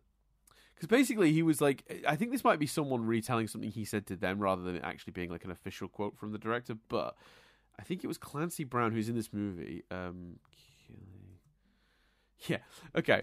So in a 2014 interview on the Adam Carolla show, Michael Ironside, who uh, read the book as a youth, had actually asked director Paul Verhoeven, who'd grown up in Nazi-occupied uh, Netherlands, "Why are you doing a, a fascist movie? Because the book is a is a is a let's just say the book is questionable. We'll come to the book that it's based on. I say based on. It's not really based on. We'll talk about that too. Um, uh, you know, uh, Verhoeven apparently said, if I tell the world that a right wing fascist way of doing things doesn't work, then no one will listen to me. So I was going to make a perfect fascist world where everyone is beautiful, everything is shiny, and everyone everyone has big guns and fancy ships, but the entire world is only good for one thing: killing bugs. that is an incredible quote that says so much about his viewpoint on this entire movie, which is just what they've done is they've created a society that is literally good at war and nothing else. And so to to to to hand wave it almost away a more interesting backstory or a more complex like political structure to go like, well, we're not actually going to talk about that because actually there's nothing to say about that. What they've done is they've gone military, and that's all they're going to do now. They are a war factory and that is all this society achieves. Yeah, because it's funny because you kind of want to dig into like his parents have him, so presumably these two anti-federation people were did fight, did become citizens that way. Like that's a know, really good point, actually. I hadn't thought about that, but yeah, because I, I was under the impression his parents did not have citizenship. But yeah, Maybe because they had oh, money. They were rich. I wonder if they bought their way into a license to have a kid. Fascinating. Maybe, maybe. Yeah. And again, um, it's for me, it's that kind of thing I would want to explore in a in a longer version of this personally. Right. But yeah, um, but see, but yeah, but hundred percent. But I, but I understand the, the, the desire for that. But again, I, I, I do like the way the movie does the way it, the, the, the, does it the way it does. And I, I wouldn't want the not the, the, I wouldn't want to lose the jokes. Like like when the guy says, "Good for you, the infantry made me the man I am today," and he's like, he's got one arm, no legs, and the other arm yeah. gone. and I do, I will say he's that got a well. robot arm, this... and he's shaking the robot hand as he says it. It's so good. I will say, like, it's this movie is so. Uh, I think what this movie does better than in a way, what are the most comparable movies. Instead of like, and again, I don't think we should necessarily go go talk about this for half an hour either. But uh, the in a way, never mind Last Action Hero. One of the movies to really compare this to of modern of modern times is of recent times is Don't Look Up, and I I think this movie makes its point and could convert. Okay, maybe not makes its point makes its point clearer, but I and we discussed this in a review. A particular challenge that I personally and I know a few others had with Don't Look Up is that sense of is it converting anyone or is it you know is it is it simply in terms of its message preaching to the converted and you know anyone watching it is you know already on board uh, to which you know I think you I don't think that's necessarily a point of, of the, the, the movie though. Like that's that's people hear oh it's an environmental message and just don't watch it. Yeah, I, I believe you made. That's what I was just about to say. I believe oh, you okay. made the the fa- the fair argument on the podcast of well, they're not even watching the movie anyway. Like yeah. you're never going to win them because you're not even going to get them to right, watch the right, movie. Right. Yeah. But it, regardless of of that specific, the, of those specifics, I think this movie could convert someone more than Don't Look Up could could. I think this this movie could maybe not convert, but open open open someone's eyes in a in a more right. overt because well, it's so over, like the scene you were just describing. The point of that scene cannot be in any way misunderstood. it is very clear what that scene is going for. Like I say, like I said earlier, it's kind of I, I understand completely why people misunderstood it when it first came out, but you do also go. Neil, look at how Neil Patrick Harris is dressed, people. Yes, like... we'll, yeah, we'll, we'll come back to that. We'll come, but yes, agreed. Um, yeah, and Surely I think the point is clear there's a truth to that, but I think also actually it's the winking thing again because I actually think the mm. problem with Don't Look Up is Don't Look Up is winking all the time. Get it? Mm. Get it? And I think that puts people off. Whereas this movie, no winking, tries to play it sincere, but the message is clear. So unfortunately, it's it's that same thing. The lack of the winking is actually what makes this movie so powerful. um, you know, and, and, if you were to lose those kind of jokes and those kind of moments, I think it would actually harm the movie's message and its ability to uh, to convey that message. And I, and I do agree with you. Don't Look Up is so overtly what it is that those people won't even watch it.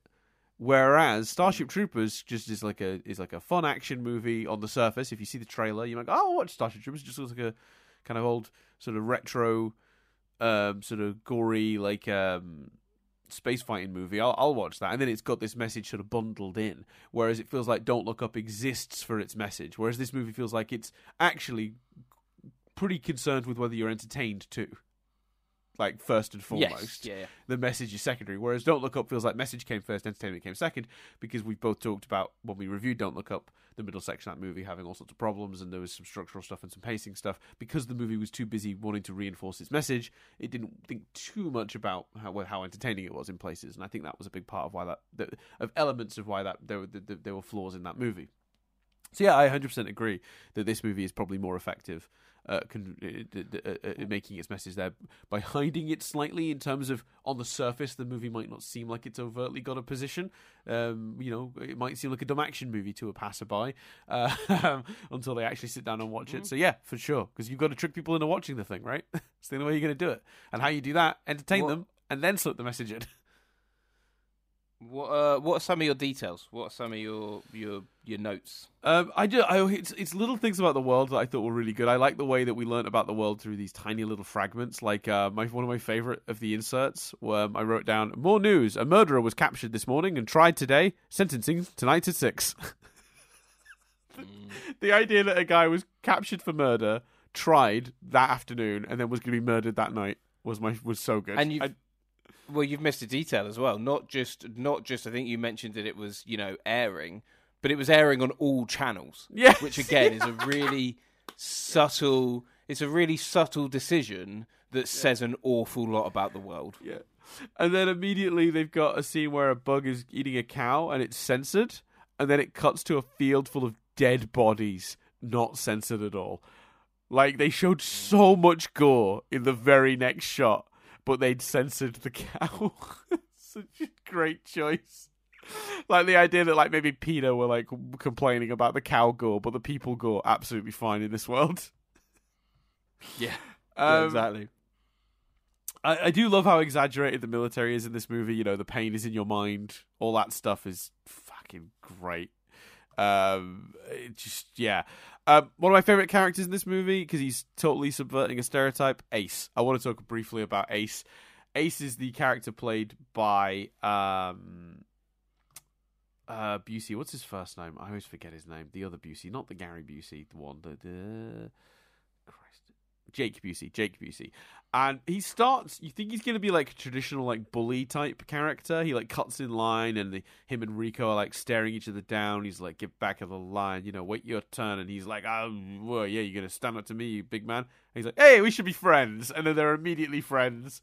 And even though he's got that bravado that stereotype typical like bully um attitude that's a big part of his of his character. He's actually an absolute sweetheart. He's the one that comforts Rico when Rico finds out the girl, you know, is is dumping him basically. Um, yeah, I, I, love Ace. Ace is one of my favorite characters in the whole movie. He's really good. Um, he plays the violin, which is just like used for hilarity and weirdness in all sorts of scenes of the movie. It's great. I really like it. Um, and he also has one of the most brutal scenes in the movie, which is to put your hand on the wall scene. Don't know if you. Uh, yeah, Jesus, yeah, yeah. There's a scene where he says to his officer, like, you know, oh, why are we learning to, you know, do this sort of thing, fight with throw knives and stuff. Uh, you know, it's all nukes anyway. It's all about pushing buttons. He's like, put your hand on the wall. He throws a knife through his hand. He's like, yeah, push a button now. Just a great scene. So good. Deeply gory. We should talk about the gore in general. I like the use of gore in this movie. It's so over the top like it was in RoboCop, and I think Verhoeven just likes that in general. But I think it really, uh, this movie is really like a perfect combination of Verhoeven's like weird tendencies because in RoboCop sometimes the gore felt unnecessary, whereas here it all feels like it lends to his message. Um, I don't know if you felt the same way because it's a deeply gory film, top to bottom.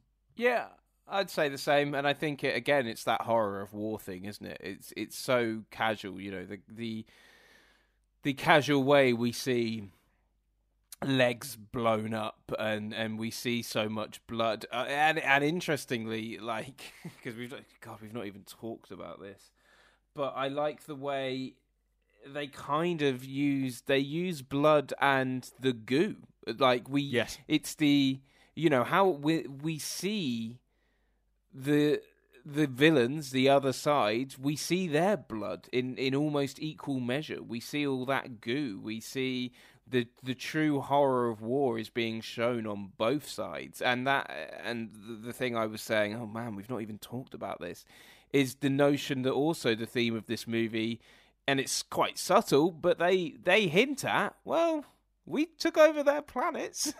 there's probably there's probably a version we, we where... were the invading force. yeah, there's a version of this where you could play it from their point of view, and and we don't come off. We we're the bad guys, you know. There's that great and keep David in mind, Mitchell and Webb sketch, you know. Yeah, and keep in mind the big end glory point of the movie, the thing that everyone cheers in is the happy ending, is Neil Patrick Harris using his psychic powers to tell you the enemy is afraid. Mm. This creature we've captured, they're afraid. Hey, we won! They're afraid of us. it's it's such an insanely powerful like piece. Like that, I every time that they cheer, they're afraid. My mind melts. Well, I guess it probably didn't when I was a kid, but like as an adult, every time I've seen this movie, I cannot believe how. Yeah, as a kid, you're like, "Fuck yeah, way!" Yeah, as a kid, I jumped up and down like they've won. You know, I guess I don't know. I don't remember, but uh, yeah, I assume I just saw that as a victory. But actually, when you realize that what they're cheering is another being being afraid for its life, it's like, oh shit. um, yeah, yeah. And then, so of course, powerful. we've got the, and, and you know, so yes, got, I, got, I mean, the... even like the, um, oh, the, the the helmet scene, the malfunctioning helmet. Oh, insane!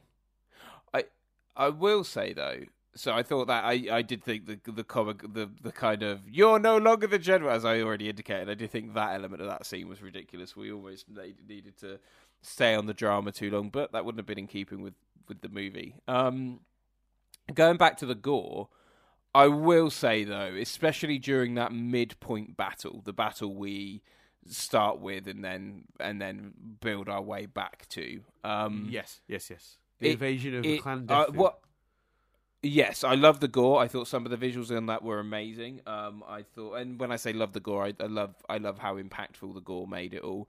I think some of the visuals are great. It was it was particularly hard to follow who the fuck was who. There was literally a point where I was like, have they just killed off everyone in this movie? And I think it's a combination of the the fact that they're all dressed exactly the same, but also the fact that they literally do appear to kill everyone off. They do kill Rico. I don't, as I mentioned earlier, I don't see how um, Tamara, how uh, Denise Richards' character survives the flames going towards her. So it's kind of like not only is it already already fairly uh, difficult to work out who's who. Again, I think that's the point. Like uh, that that age old defense yeah, of this dispos- movie. Well, dispo- disposable the, ev- um, soldiers. Dis- yeah. They're, yeah, they're all just numbers. Every, they might die, they might not. Everyone's who cares? Yeah, exactly. E- everyone's disposable, so it doesn't. You know, yeah, you can't follow everyone because you wouldn't on a battlefield. You wouldn't be able to work out if the people you knew had had gone. It's very deliberate. Deliberate. Um, but it did it did make as a as a set piece. I was a bit like, wait, what what the fuck's happening? Do you think that's do you that? think that's particularly true on the clan in the Klendathu sequence? Um, because it's night. Because we have a few. There's a couple of different like key battles that happen in this movie. So there's the Klendathu sequence, which is the the first humans boldly going into the bug territory following the attack on Buenos Aires, which I want to come back to in a minute. Actually, I've got some stuff to talk about on that. But they they barrel in for revenge, essentially, and are absolutely outmatched, outnumbered, and it's a massacre, right? Whereas later on, we have the outpost action sequence, which is day, well lit, and I could follow who everyone was in that sequence. Well, I, I think it's because it's at night, but it's also because um, at that point we've got a whole squad. We we you know we we know and are kind of following yeah, six, seven characters or whatever that are all out there and all fighting, and even in space, you know, we know three characters that are that are being attacked and are fighting. By the time you go to those day battles later on, we're also down to really only about four people we need to keep track of in the first place. right. Yeah, that that could that so could think, be it. That could be it. Because I was kind of thinking like the idea being like you know there isn't supposed to be tension to the Clan Klendathu sequence because that is just they lose. so it's not like you mm. need to follow the battle. You're just watching scene after scene of someone losing, someone dying, someone, you know, not making it. So the, the whereas the outpost sequence is designed to be clearer for who to follow because in that the tension is, you know, will they escape? Will they get away? Will they win this one? Whereas the mm. previous sequence, the point isn't really to create will they win, won't they tension. It's about just watch them get slaughtered, because that's the the point of the scene. So I was just, I was I was wondering if like there, there was there was some potentially deliberate choices there, but I'm not certain on that. That could just be coincidence. But you know, it's I, I do agree with your criticism about the Rico stuff because it like there's a part of me then that watches the rest of the movie going, well, if he dies again, will they just could they just stick him back in the in the tank? Could he just? Could they just? Well, it's how I felt a little bit with Dizzy, to be honest. Right. Did you think they were going to bring Dizzy back then? No, I didn't think they were going to, but I felt they could, which gave right. it slightly less jeopardy. Right. Yeah. Yeah, I would agree. I think that's fair. Um, so yeah, I, I, do think there's some interesting elements there because I do wonder about his selection of which scenes. Because I actually thought, particularly that outpost sequence, was really well done. Um, I understood the stakes. I understood where everyone was. I understood the layout. Like I, I the only thing I, oh, I'll tell you what, Chris, though, very quickly, uh, hop a bus. We're just popping over a couple, just two stops. We're heading over to Nitpick Corner. I'll, mm-hmm. be, I'll be there with oh, you. Oh, great! Let's ring yeah, the bell. Yeah. Let's hop off. Yeah. So there's a moment when they're on the top of the wall of the outpost, right? And we get this really horrifying shot of just how many bugs are coming towards them. It's thousands, hundreds of thousands, mm. maybe right? Now, those bugs had already, in an earlier scene, been coming at them, and because they were being shot at the wall, they were the bodies were piling up, allowing the bugs to climb straight over. I don't know if you recall that shot. Mm-hmm. Yeah. Then we see thousands of the things, like the floor. You can't see the floor anymore. You can't see the desert floor. It's that covered in bugs. They hop off the wall into the enclosed outpost, and I'm sorry, based on the number of bugs we saw, they should have been over that wall in about eight seconds. But then the scene carries yeah, on also... for another ten minutes while they faff yeah. about with grenades and like you know their escape plan and all that stuff and they're shooting the odd bug but like it's not they're not overwhelmed the problem with that shot is it does make you the audience member go holy fuck how are they going to get out of that this is surely they're dead right there's no there, you, you know it does create that tension in you the problem is, it's such a severe position to put them in. The movie then can't actually realistically get them out of it. So what then has to happen is that bajillion bugs don't climb over the wall until just after the transport has arrived and taken them away. it's just like, well, wait a minute. they were right there. There's there's a lot of that in this movie, but then there's a lot of that in war movies. Like, do you know what I mean? How often, especially zombie shit, how often in a, in in zombie shit, like, do you just go? But sheer number alone, yeah. when your back is turned, shooting one of them, one of those other fuckers is is is biting yeah. down on the back of your neck and, and killing you. Like, yep, yep, there's just no, numbers alone mean you ain't you ain't surviving that. Because you know you could be the best the best shot in the world. You've still there's still a moment's uh, there's still time between being able to shoot. And in that and there's still a point where once the number's greater than you know 5 someone can go behind you and circle you, and yeah. then presumably you're a little bit fucked. yeah, it made me think of uh, World War Z. You know the movie, the the the, the, the Brad Pitt movie, mm. especially uh, the visual of them climbing the wall. I mean, I mean, it made 100%. me go, "Wow, World War Z pretty much stole that then, right?" You're right, yeah, a little bit. I mean, World War Z, to be fair, up to the scale quite a lot. Um, I would say, um, but yeah, I, I, I was watching it thinking of that quite strongly. It definitely has vibes. Mm. Um, I and, and just worth noting the World War Z movie not in any way related to the World War Z book, and anyone who thinks it is or tell, wants to try and tell me that it is, I'm gonna I'm gonna hurt them. There's two different products. They just happen to be called World War Z. I refuse to accept one is related felt, to the other. It felt like um, it felt like a very specific and personal point there, Dan. Mm, anyway, you brought is... World War Z defense to a Star, Star, Star Starship Troopers. Uh, I'm, I'm, I'm going to move us on, Chris. I don't want to talk about it. Um, is Xander a skis? Are you saying the film is better than the book? No, I'm saying the book is vastly better than the film, but the film is fine if it's not called World War Z. Sorry, I meant to say the film is better than the book, and then the joke would have been clearer, but I uh, I fucked it. But what I'm saying, uh, the book is superior for sure, but I think the film is perfectly acceptable in a world where you don't call it World War Z because it is nothing, nothing to do with that book. What that film is, it, it shares it shares one thing with the book, and that's the title. Are you saying that the adaptation of the characters is inaccurate, Dan? No, the the characters from the book aren't in the movie. no, I know, I know. I think I've heard you rant about this before. Don't call it World War Z. It's a different thing. You just you just you've just you've bought the rights to a book to slap its name on a on a film. But to bring it back, isn't that what happened here as well? From what you said earlier, yeah, well, yeah, well, we'll talk, we'll, we'll, we'll talk about that. Well, yeah, but they, yeah, they shouldn't have called it Starship Troopers. in that case, yeah, uh, yeah, we'll, we'll we'll come to that. Let's let's talk about that too.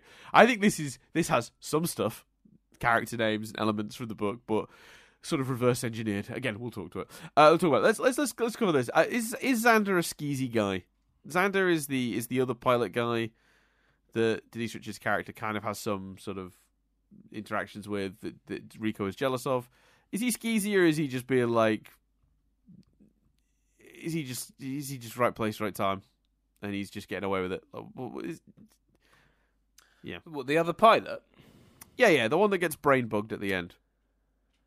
I did. Um... I, I, I, must admit, I've clearly given my feelings away in my notes because I've written the brain bug thing is really gross, and seeing it kill someone is really upsetting. Except for it's Xander, so whatever. I think. I think again, there's a there's a movie where you can view it from Xander's point, and it, it you know. Yeah. And he's not a dick. Um, I think it's funny. What my my biggest Xander point is, I thought it earlier when you were talking about, you know, how they felt that you know Tarman's character was slightly damaged, so they took out a kiss, and I just thought, I mean, they lean in for a kiss, like, and I was almost frustrated by. I kind of wanted it specified whether they were together or not. beyond that point, um, is he a dick? As with all the characters in this movie, Dan, there's not a lot of time with him for me to make that judgment call. Like, I think the second fight is completely unnecessary, and he's a bit of a bell end for seemingly fighting him because they they weren't friends as kids. And I thought it was going to be a um, you know a a, a Tom Cruise, uh, Van um, Val Kilmer, you know, Val, Val Kilmer th- situation, uh, which obviously it, it wasn't. Um, you know what I mean? He's he's a dick only because he doesn't get a redemption scene. he doesn't get the scene where he saves Rico's life and Rico goes, "You ain't so bad." And they, you know, they could have done that, but I in reality, he's just a bit of a smug twat, isn't he? Yeah, I think I think for sure. I mean, I, I joke that I kind of that, you know that character's the worst or whatever because like I think the movie frames him as that guy, you know. Um but I think you know you're right. If you, all the movie has to do is frame Rico as that guy, and it's the same, you know. oh, your old boyfriend's followed you to the military. Hmm. Not a not a nice guy, you know. Yeah, it's, it's you, you, flip it and it works. Um, the the other thing I would have talked about because uh, I'd forgotten to mention this. I think one of the most powerful moments in the entire movie. So Rico loses his like you know boss of was he like little squad leader, whatever his little role is, and it gets given to Ace. Then they go to Clan Klendathu, and Ace, who is supposed to be squad leader, who's probably one of my favorite characters in the movie, if not my favorite character in the movie, hesitates and says, What are we doing? when he looks over the hill and sees all the bugs coming towards them. Incredible. Top to bottom. One of the most powerful moments in the whole movie. Be- because it's a character For that's sure. had such bravado to look at what's happening. And actually, and he's the only one in the entire. In fact, thinking about it, he's the. It's the only time in the entire movie anyone takes a second to go, "This is fucked. What's happening? Why are we doing this? The rest of the movie, no one questions it ever. Yeah, for sure. It's very powerful. And then, later in the movie, Rico's like, You know what? You want to command again? He's like, Nope, I did that. I, I was bad at it. I was bad at being in, in command. I'm just going to be a grunt from now on. Fuck. That's a guy that's so indoctrinated, he sees his honest realization of the horror of what they're doing as a weakness. That's how fucked this world is. Yeah, it's his powerful, reaction. I hadn't thought about perfectly, way, but it is perfectly healthy reaction. what are we doing? Turns into I'm a failure. Yeah, that's wild. That's nuts. So good. and and uh, very and subtle and uh, easily missed. I think it's only in my last couple of viewings that I will have noticed that. I, I feel like I I didn't put too much you know attention to that character as as a younger person. Um, massive, absolutely massive. Um, and very very powerfully done. So yeah, big big thumbs up to the writing on that one because I think that's really really good. The, that invasion, by yeah, the way, he's is, great. is like, great. I love as well. Like you think it's going to be an antagonist thing at the beginning, yes. and he's like, "Well, I'm going to be your friend." like, you know, mm. that's all it is. I love that character so, so much. Um, that whole war, actually, yeah. that whole that invasion scene is great. It's epic and brutal and visually interesting. Like the scene from when you see the surface of the planet and all those blue plasma things are coming up and cutting through the ships. Oh, that's incredible visually. It's really good. Actually, let's talk about the visual effects in general. Considering this movie didn't have like a crazy, crazy budget, it had a pretty good budget, but not like you know, it wasn't Jurassic Park. It looks pretty good, right? Like it's there aren't that many scenes where you go yikes at the special effects. They they hold up pretty well, I think.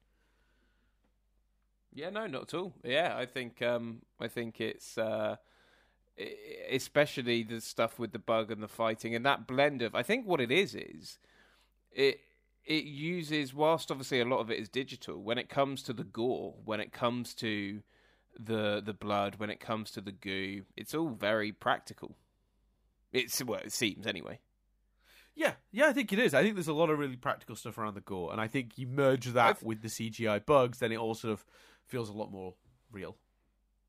Yeah, I think some of the some of the in space stuff has maybe aged badly. Um, slash even for the time. I'm sure you could find a sci-fi movie made in 1997 with better looking space stuff than this movie. But again, that kind of that helps this sort of almost B movie tone yes. it's going for. So yes. yeah. I think it's fine. Yeah. Um, I really enjoyed the um, everyone doing their bit bit where all the kids are kicking, squishing the cockroaches. so silly, so dumb. Yeah, um, I thought that was funny. Yeah, um, I enjoyed that. Um, I I did write the note about this movie predicts Fox News before Fox News really becomes Fox News. Um, you you made yeah, the same point, nuts. so there's no point in me covering that. Um, I don't have is a def- the is the is the shower scene a bit gratuitous? while we're cutting it, well, checking out now, quick that is, quick points and questions? That is a that is a point of contention. Yes, um, a lot of people feel it is. Um, I think I think there's an element of a small element of what we're saying is it's a future where a co-ed bathroom, a co-ed shower room is like fine. Like we're we're saying something about this particular future and how things have gone in terms of like gender politics and stuff. But at the same time, you could view that you could you could view it both ways on that, and like and both points are like are interesting at the very least. Not not justifying the scene because I think I agree ultimately with where you were about to go. But you could either view it as uh, this is a world where the world is way more unisex, and actually that's a good thing. Um, and yes. you know that's also shown by uh, the Dizzy character coming in after the man has failed to kick the general's ass, and and having a better shot at it, doing better in in that moment, and the notion of well, it's it's it's unisex, so they're just they're just all together. But you could also view it as these people are so engrossed and being made to be so focused on war that they're just not even like they just they don't even really see seeing each other naked as a sexual thing. It's just part of what they're doing for the war. There's so little other than kind of the reaction when he gets the video message and obviously him and Dizzy sleeping together, which predates them in the war. There's no indication of like them all you know what I mean? There's such little sex in this movie because they're so because the because the characters are so programmed.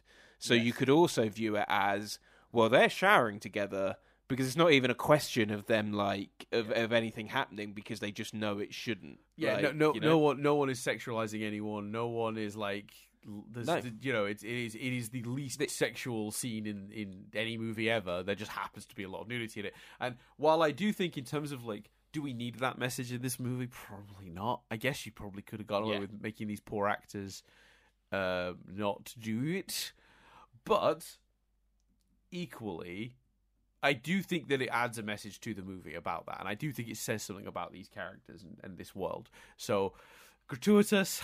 I think you. I think you could argue it either way. I think somebody could tell me the movie doesn't need the scene, and I wouldn't disagree with them, or that the same scene could happen with them all just sort of in the in the room with their bunks, you know, without the, yeah. And I think the, the oh, you'd, the, you'd get the same message in the in the sense of what they're saying in the scene, but I think yeah. what the scene says by having it be that way does add stuff to it. Does add extra layers. Do you need those layers? Maybe not. Uh, so I, I think I would not disagree with someone who was arguing either way whether the nudity was gratuitous or not. Um, mm.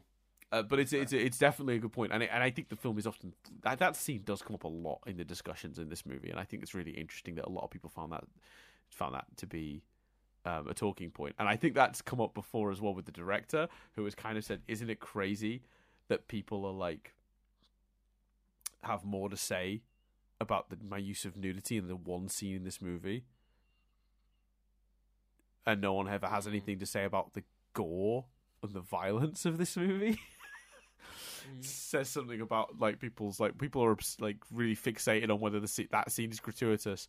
No one's asking if the buckets of blood is gratuitous. It's a good point. it's a good point. Yeah, yeah, for sure. um, so yeah. Anyway, um, I, I, don't have a defense to the Rico being dead stuff. By the way, you, you, they bring him back. No one else can be brought back uh, seemingly. no one else gets brought back. They hand wave it away. They don't explain it enough. Uh, yeah, it's a fair, it's a fair point.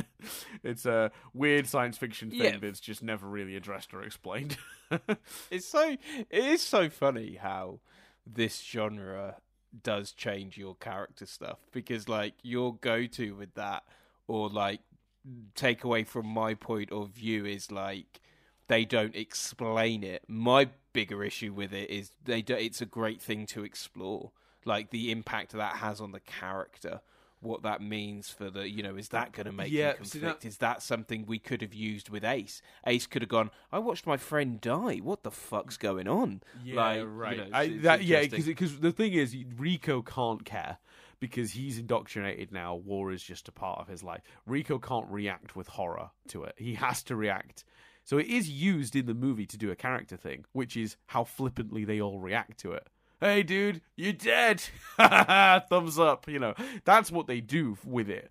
You know, um, and again, it reinforces that idea. So it does have a character purpose. But you're right. Like, it would be also good to have the one character that's shown hesitancy around any of this stuff go. Shit. Actually, my buddy died. like, mm. and he's lucky to be alive. you know, there's definitely room to for it to have been used for that. But I think one of the reasons it gets away with it for me is I do think it is still doing character stuff. It's just doing something a bit different, like than you'd expect. uh, because again, the characters in this movie are not acknowledging the horrors of war. That's the point. Mm. Um, yeah. So yeah. Um, we haven't talked about Neil Patrick Harris's character at all. Um, I like him. I like that he's a weird psychic guy. I think that's a really strange choice. I also like right at the beginning of the movie, before we learn he's psychic, he tells Rico that Dizzy fancies him, and at first you just think that's him being a bit perceptive and just sort of noticing that she's looking at him a lot or whatever. But five minutes later, you go, "Oh yeah, he just he he he he's saying that because he literally knows that because he can see into her head." Mm. Um, that's pretty good. Yeah, I like that. I, it's it's weird. The the whole psychic thing is. I don't know. Like it's not. It, I don't think it's used that much. It almost feels like it, it's there to make sense at the end, like when he reads how the bug's feeling. Like it, it's just not. And again, I think that's. And although it, I must admit, you know, that scene after the funeral, where mm. he immediately becomes agrees to become the general. Part of me, even then, was like, is that a is that a you know is he controlling him? Is that that? And they do that. I don't think it is because they specifically do. They then do that at the end when he's like, right. "Oh, did I know how to find her because you put it in my head?" And he's yeah, like, which I, which I, say. I, I, I quite liked actually. I thought that was a pretty because because there's a part of me that's going, well, how does he know where she is and that she's alive? Because that bit where he goes, I just know she's alive, and I'm thinking, how? How do you know? yeah, alive? and it comes it comes immediately after. call off the call off the search. She's as good as dead. Like yeah, yeah. So so yeah. So I, I quite well, I yeah. quite like the movie doing something that in on the surface seems inexplicable and like a cheesy B movie thing that doesn't make any sense, but then actually gives it a, a reason and explains it. But I think the fact that you could believe it, it could be as simple as someone in the room happening to go, how does he know where she is, and and how are we going to do the we know they're definitely scared thing? Well, you know what? Let's put a psychic character in. Let's make Doogie Howe, Doogie a psychic. like the fact that uh, the fact that it's not so layered that it could have been as simple as that makes right. you go. That's fair. That's fair. Um, yeah, uh, yeah, I, I quite liked it, but I, I, definitely understand that perspective on it. It does, it, it does feel a little bit retroactive, which I, I get. Um, yeah, oh, oh, yeah. I made this note halfway through. The satire in this movie should not be considered subtle because actually, it's really overt. the reason this movie gets it gets considered to being subtle is because it's doing things other movies are doing for real, and that makes it seem normal.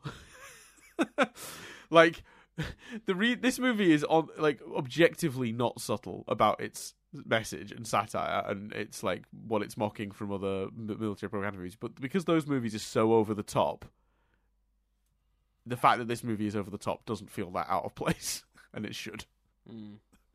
Um, I did write yeah, that sure. I thought that was true. Um, I really like the way this movie sets up its action scenes. I really like that they do a really good job demonstrating how outmatched they are constantly. It constantly feels overwhelming to a fault, as we've discussed in Nitpick Corner. Um, but I do like that element of the movie. Um, Rico becoming his mentor is a metaphor for the cycle of violence. Thank you, pretentious Dan from yesterday, who wrote that note. Um, it's it, to him, it's an honor to follow his mentor and re, you know say the same speech his mentor said to him when he got into the Roughnecks you know, I've only got two rules, you know, whatever that speech is. But actually, what it's saying in the context of this film is that he's just a cog in the war machine that rotates fresh meat through a grinder. You teach, if you live. Oh, no, you, you get in, you get taught. If you live long enough, you become the teacher, and you just cycle through. Yeah, and I think there's also, and you could point, you could point to so much of this movie and go, "This is this," but you know, you think an add-on point about Neil Patrick's Har- Neil Patrick Harris's character. He was he was good at maths. He was smart, so he gets to be the one making the decisions about who dies, not the yes. one fighting in the trenches, potentially dying. Neil Patrick Harris is phenomenally less at risk of dying in this movie and shown to be that. Like literally even to the point and again it's that confliction. When I was first watching the movie, I'm going, "Well, where the fuck is Neil? Are we going to get some Deus Ex Neil Patrick Harris? Where where is this character?" And actually again, the defense is I think that's to service the point. The point is, we don't see him because he's just off somewhere pulling the strings, right. making this decision, and literally mm-hmm. being the silent, safe one. Like the people that you know, you know, like the wars where it's the people in the in the big fancy buildings playing with you know the soldiers' lives. You know, he's he's that figure, and it's yeah. very powerful. Yeah, agreed. Agreed. Um, and it's and you know it's all and it all comes back to that sentence it's said a few times in this movie: "Till I get killed, or you find someone better." Yeah, you know. And it's like, but how do you feel that's their right, his right to find someone better, like to make right. that judgment call on who's on who's good enough to die? Terrific. Yeah. Oh yeah, hundred percent. Um, last little note I've got, Chris. Music. It's really good. Does sound a little bit like the music from RoboCop, but I don't care. The music from RoboCop is amazing. There you go. I just yeah, it's really good music. Um, all right. Do you have any overriding thoughts? I mean, my overall thoughts. I still love this movie. Um, there's I, the I feel I you know it's definitely I think it's like very intentionally flawed, but I I wouldn't disagree with someone who told me that those flaws were a problem for them. Um, I think in general, like I, I understand why people don't always get this movie. I think I said to you before we started recording, and I've not I've not said it on recording yet. I think in a weird way, this movie is an acquired taste, um, because it you you really have to get on board. Mm.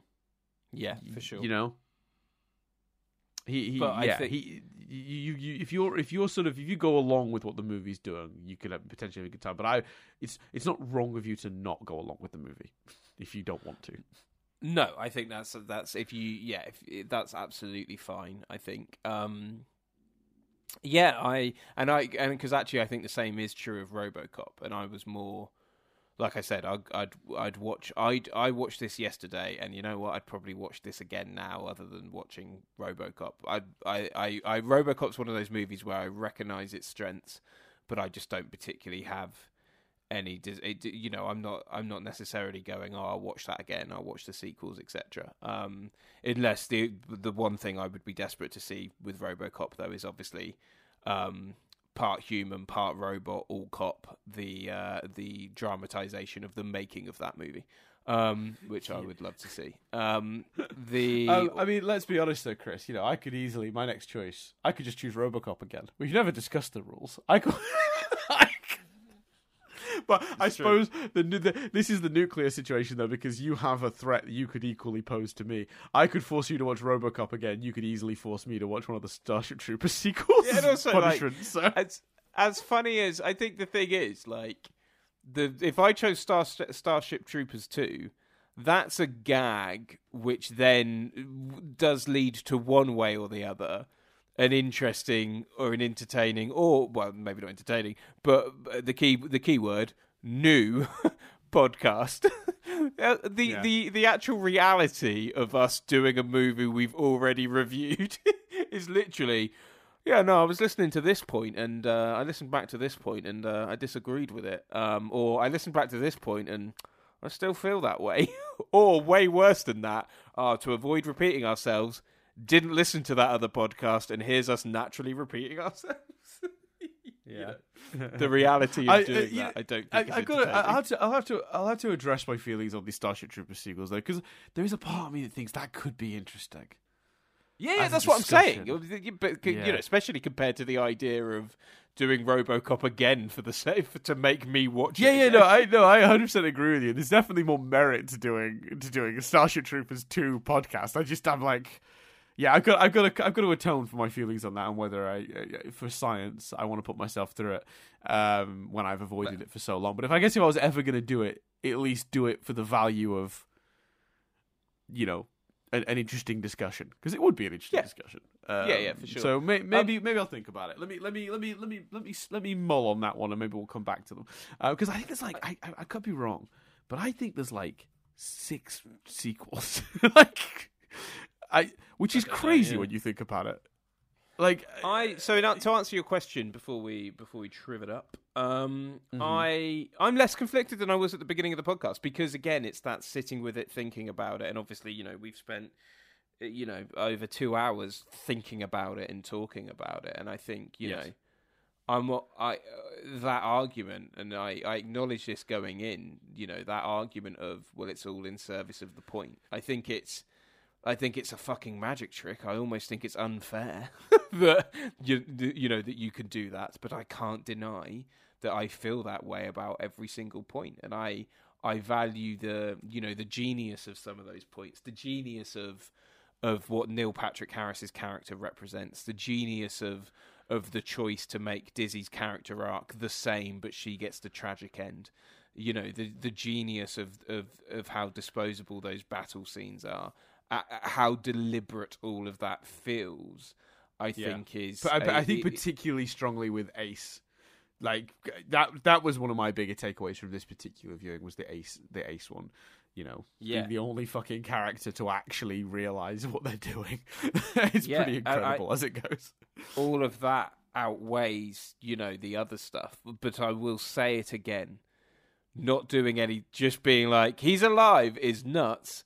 And and I think almost more so uh, like I, I mean, uh, just if you just respond to this quickly, I'm not wrong, am I? They absolutely make it look like Denise Richards is dead and never explain how she survived the fucking yeah, fire coming at her and got away with just a cut in the next scene.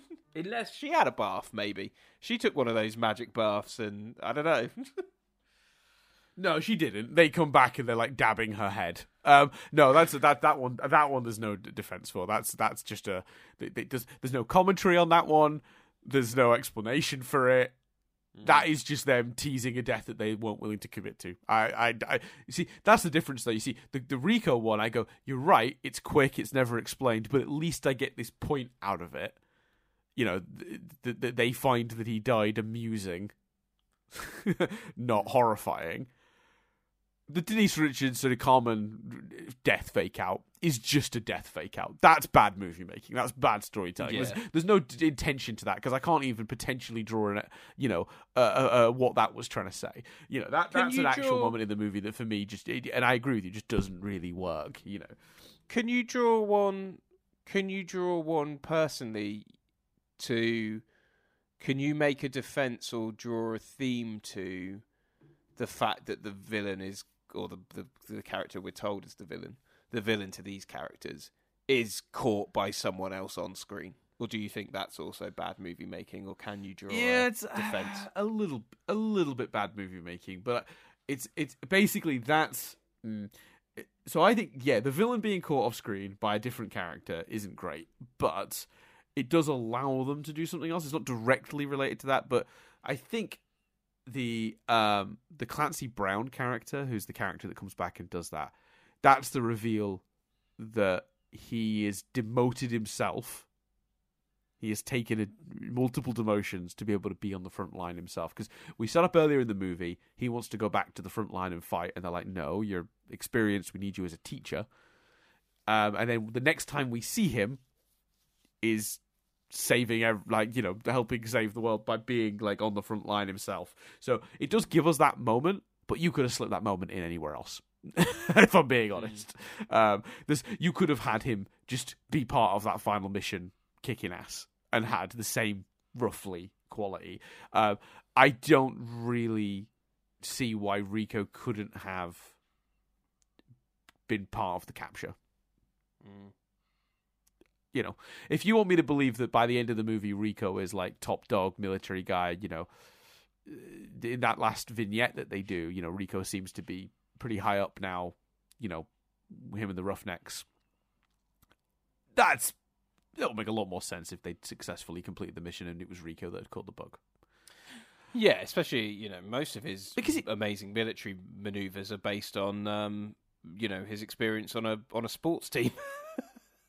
yeah, Right. Yeah. Which, by the way, we haven't talked about it. There's a sport in this movie that's been invented that's like that. You know, that there's a lot of like it's it's like gymnastics and football strapped into one, and then he uses several of those moves in fights throughout the, the movie, and um, they always look ridiculous, and I kind of love it. um, yeah.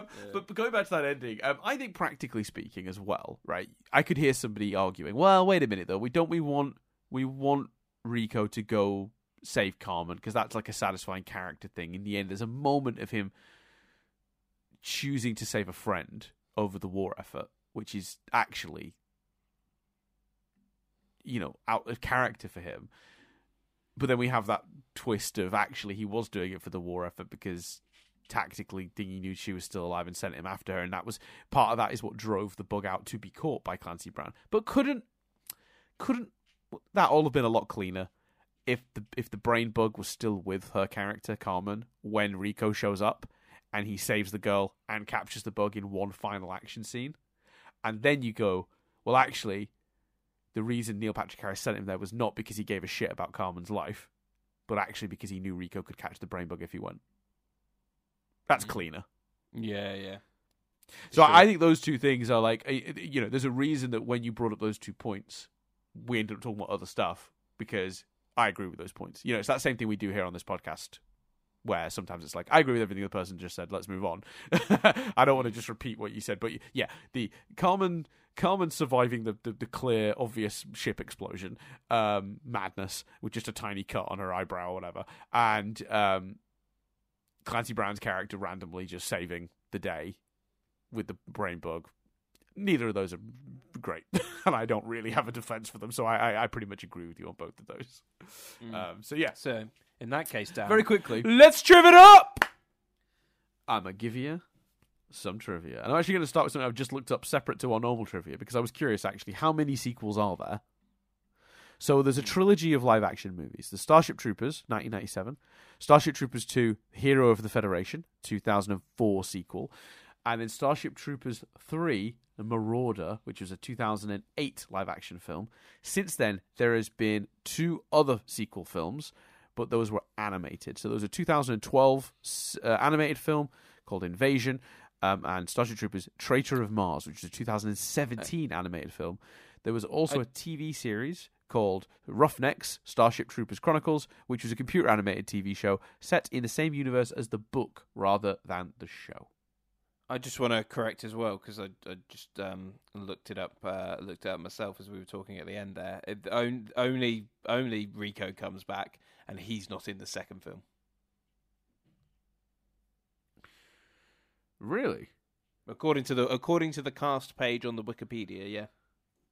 Whether there's still cameos, by, I don't know. still written by Edward Neumeier, though. I've just noticed. Same writer. Oh, and that same writer wrote and directed the third one. Let me double check again. Casper Van Casper Van Dien is back in the. Uh, yeah, in the in third, the third one. That's what I'm saying. Yeah. oh, I see. Yeah, yeah. But he's not. He's not in the second one, and he and he appears at least on that cast grid on Wikipedia. He appears to be the only one. Fascinating. I don't know. Interesting.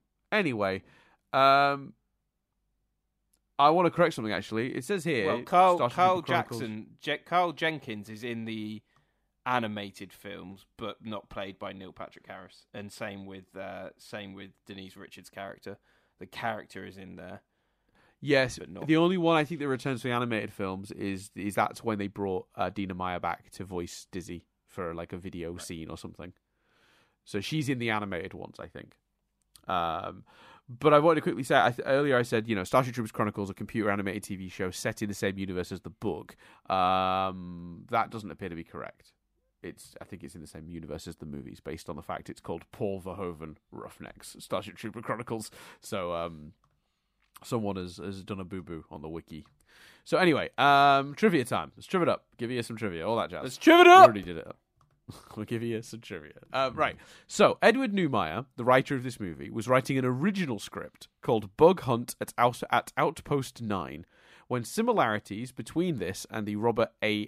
Heinlein novel were pointed out. So, rather than adjusting his novel to be different, they simply optioned the novel and licensed the name so they could just keep doing it. So, because the movie originated from an unrelated script with names and superficial details from the book being then added retroactively, there are many, many differences between the book and the film. Um, so, I just want to clarify that I'm not going to go into those differences because character names have been maintained and a couple of plot elements, I guess, just through by nature because it was originally that they were similar to start with.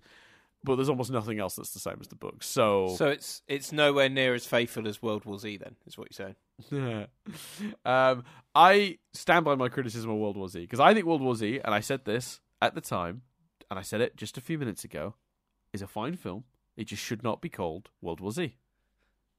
It's a passable film. It's just not. It's not an adaptation of World War Z. A little bit true here with Starship Troopers. And that's extra true, Chris, when you realise that director Paul Paul Verhoeven admits to have never finishing the novel. Fair play. He he read through the first few chapters and became both bored and depressed, calling it a right wing book. Uh, that's what he told Empire magazine. He told screenwriter Edward Neumeier to just tell him the rest of the book. Verhoeven and Neumeier then decided that while both the novel and its author strongly supported a regime led by a military elite, they would turn the concept around and satirize it, making the film a hyperbole or hyperbole. Would go with hyperbole? That's the way I should have said it. I just you know reading uh, of contemporary American politics and culture. Now, die-hard fans of the book feel that the filmmakers mis- have misunderstood the original book and that actually the guy that wrote that book was a libertarian who opposed conscription and militarism. Militarism. He was just interested in sort of exploring what would happen in a society led by a military rather than a government. Um, but he wasn't specifically advocating it. He was just sort of speculating could that system exist. Um, I don't know. I've not read the book, but I think you know Paul Verhoeven came out of it feeling that the, the, the book was pretty fascist. He's he said that a few times. He grew up in Nazi Germany. I reckon he's I reckon he's probably got a good eye for that sort of thing. I hmm. just you know, I'm going to trust the director in this case and suggest that maybe the book isn't, whether the intention of the author or not. I think probably not great. so, yeah, yeah. yeah. Um, little alternate potential director at one point before Verhoeven was on board. They nearly brought in James Cameron. Uh, I don't think I would have been interested in seeing that movie. Nope. I think James Cameron has proven that he's he's his his his approach to um, lampooning the military industrial complex is uh, pretty on the nose and not very interesting. He is he is he does have a strength though in making movies appear to work even though the character work is non-existent. yes. Yeah. Yeah, it's true. His movies make money. Starship Troopers would have been much more successful had James Cameron directed it, I'm sure. Um, but it certainly would have been a, a worse film. I think. I think. I, I, what I like about okay. Verhoeven is like he just does not give a shit. Like he's he's he's he makes these singularly visioned movies and does not have any real compunction about making them appeal to wide audiences. He's like, it's going to be a challenging movie. You can either get on board with it or you can't. That's also fine. like, I think that's there's something quite good about a director quite so singularly minded. Um, so in the DVD commentary, um, he states his intentions a little bit more clearly. So he says the film's message is that war makes fascists of us all, to the point where he very deliberately evoked Nazi Germany's fashion, iconography, and propaganda because he saw it as a natural evolution of the post-World War II United States. I've heard this film nicknamed "All Quiet on the Final Frontier." Um, Oh, I see. That's what. That's just something he said that they've put in here. Uh, screenwriter Edward Neumeier broadly concurs, though, and very much sees the film as a satire on human history rather than solely the US, though. So they they both look at it from different perspectives. Verhoeven kind of sees it as a satire of specifically US culture. I feel like Neumeier feels it's more of a commentary on just human history in general and how across the world we keep slipping into these. Um, but on the point of the uniforms, yeah, nearly every military uniform has German military and SS references. Um, the flag of the Federation itself is actually has a symbol that's very closely resembles the Imperial Eagle from World War II Germany. Not subtle. no, I'd, I, on that particular debate, I'd fall on the side personally of it's the whole world history, not just specifically the US. Yes, and I like, think that's interesting because I think that actually leads into what I was talking about earlier. The movie is working on two levels. There's an element of the movie that's making fun of uh, a worldwide leaning to militarization and fascism and all that stuff that we've you know we've we fought uh, as a society across history, but also because the story is being told through the medium of film, Verhoeven is also doing a separate meta commentary on American war films. So it makes sense to me that Verhoeven's perspective is US focused because US the US really does make those movies a lot more than I think. Well, who knows? Actually, that you know, I can't say I've seen all the movies that come out of all the various countries that exist, but I think there's something very specific about the tone of this movie and what it's sort of partially parodying is these sort of like pro-war movies that come out of the states. Mm. But that's really in the direction and the style and the the way he's doing that. That's not really from the script. So it makes sense to me that the script is focused on the script is focused on the more worldwide satire of actual fascist ideal, ideals, and the movie is more interested in parodying or satirizing pro-military movies. So it, it, it, it, what a what a perfect uh, sort of melding of director and writer this ended up being. yeah, for sure, for absolute sure. Yeah, um, I think um, it, uh, well, this was interesting. So uh, Verhoeven and Screenwriter had. Uh, oh, we already talked about this actually. So I, will cover this, but yeah, there's not much more detail. Uh, Verhoeven and uh, Neumeier had unprecedented freedom in making this movie because management at Sony was changing so often, and by the time any actual studio executives took time to look at the footage, Verhoeven had basically compiled a rough cut of the movie and it was almost done. so, sorry, like, Sony. That's another that's like in, in, the same vein as the piece of trivia before it like that worked out they lucked out there there's a lot of that with this yeah they did it, yeah in terms of the quality of the movie for sure but in terms of the movie's box office performance maybe less so but we'll well yeah fair, fair.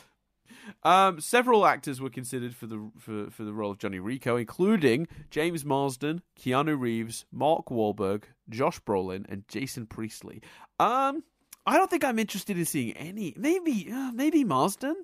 Yeah, I was gonna say maybe Marsden of all of them, but nah.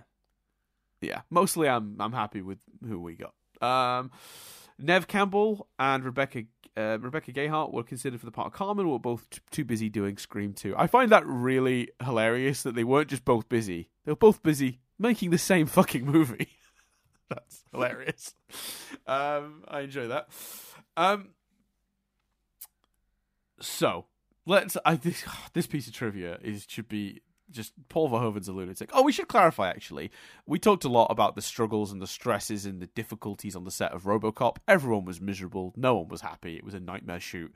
The movie is great in my opinion, but a lot of people suffered to make that movie happen. I should clarify here. Not so much of a problem on this movie. Um you know, there are definitely there, there were definitely disagreements on set and you know, there, there, I, several actors have done interviews which I've not covered in, in the trivia where they talked about Verhoeven getting you know frustrated and angry at times when things weren't going his way or whatever, but like nothing anywhere near the misery on the set of RoboCop. Um, I wanted to clarify that because we, we that was such a point when we did the trivia for RoboCop. This movie did not anywhere near have a struggle of a production. Uh, so that yeah, that's that's that's step one. I guess no one was really paying too much attention to them. It sounds like anyway, they were just doing their thing. Um, but this one, this blows my mind. It just makes me think all Verhoeven sets are just madness.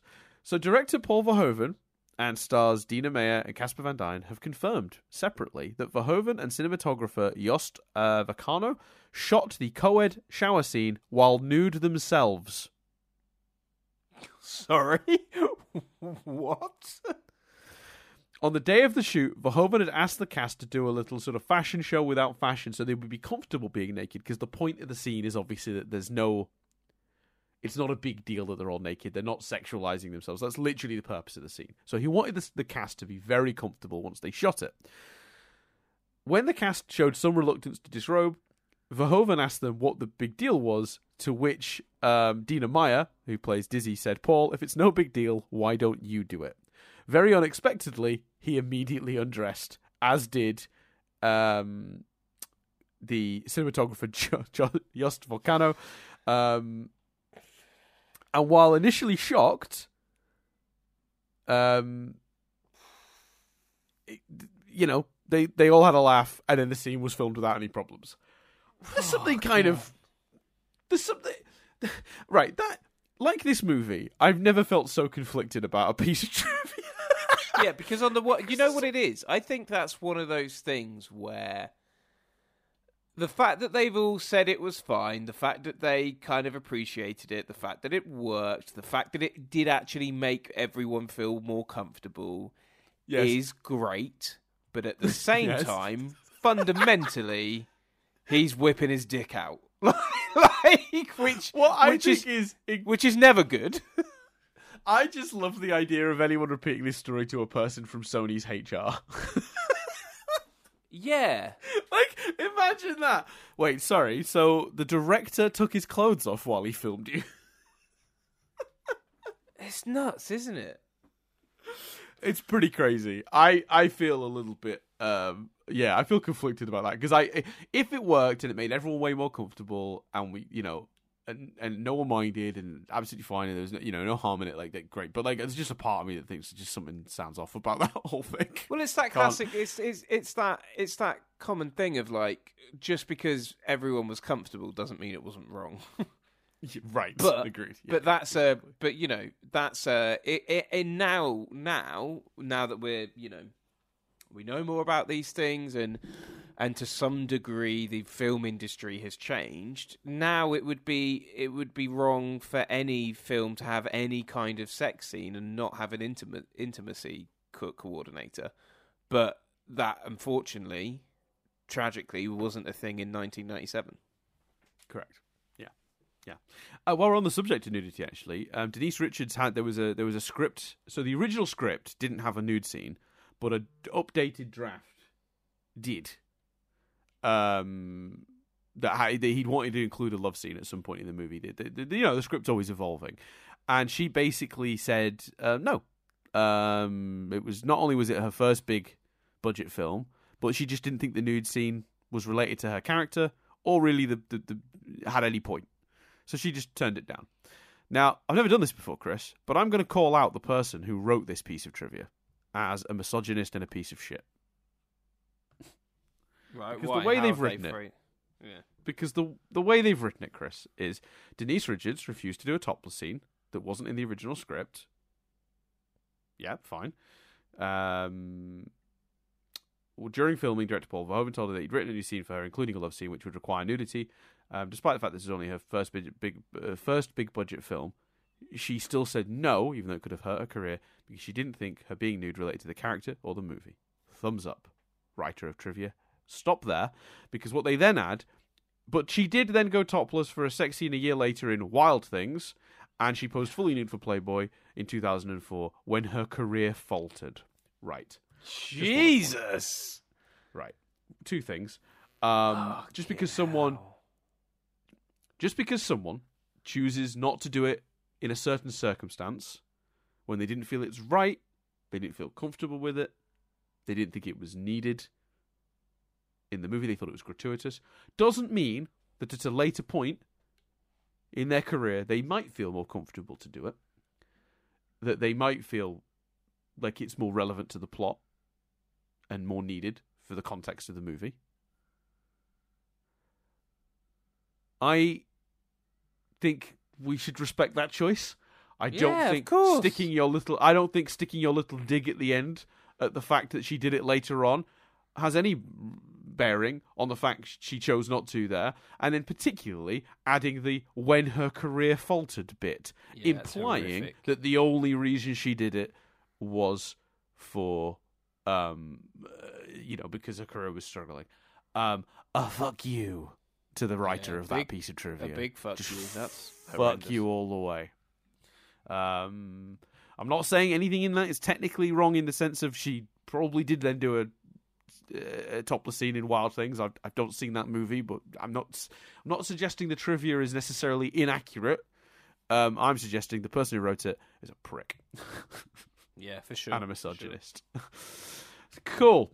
Skeezy little piece of shit. Moving on. Um, I've never had to do that before. I've never thought too much about the people who write these trivia, but that person, asshole.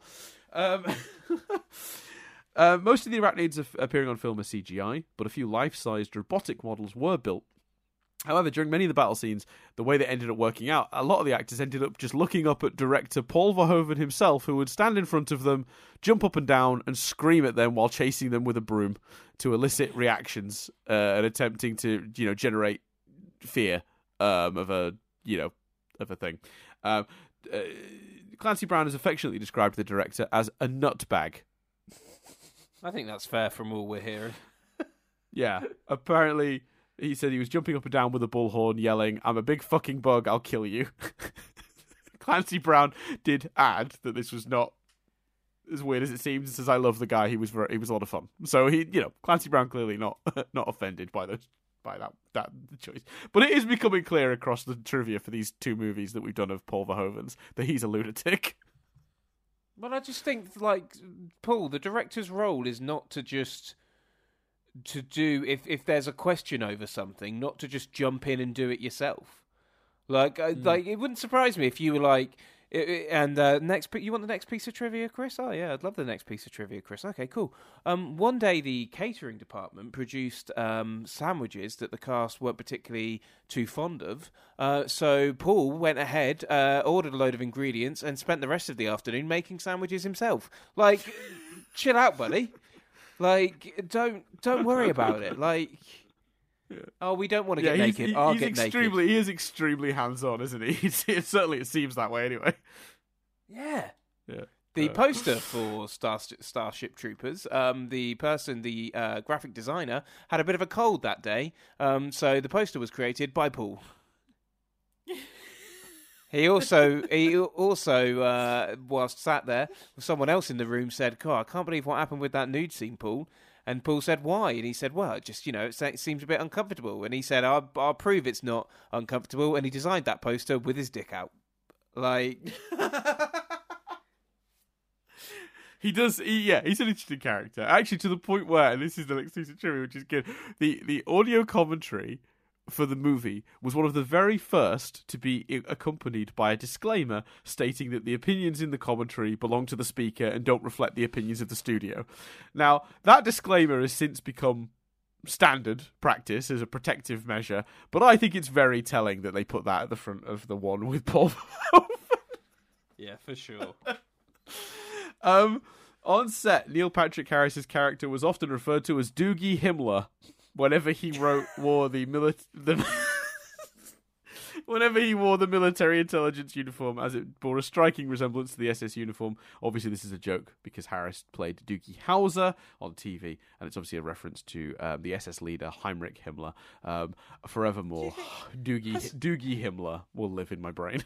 Has Neil Patrick Harris ever played like a norm, like just a guy, just a normal character? No.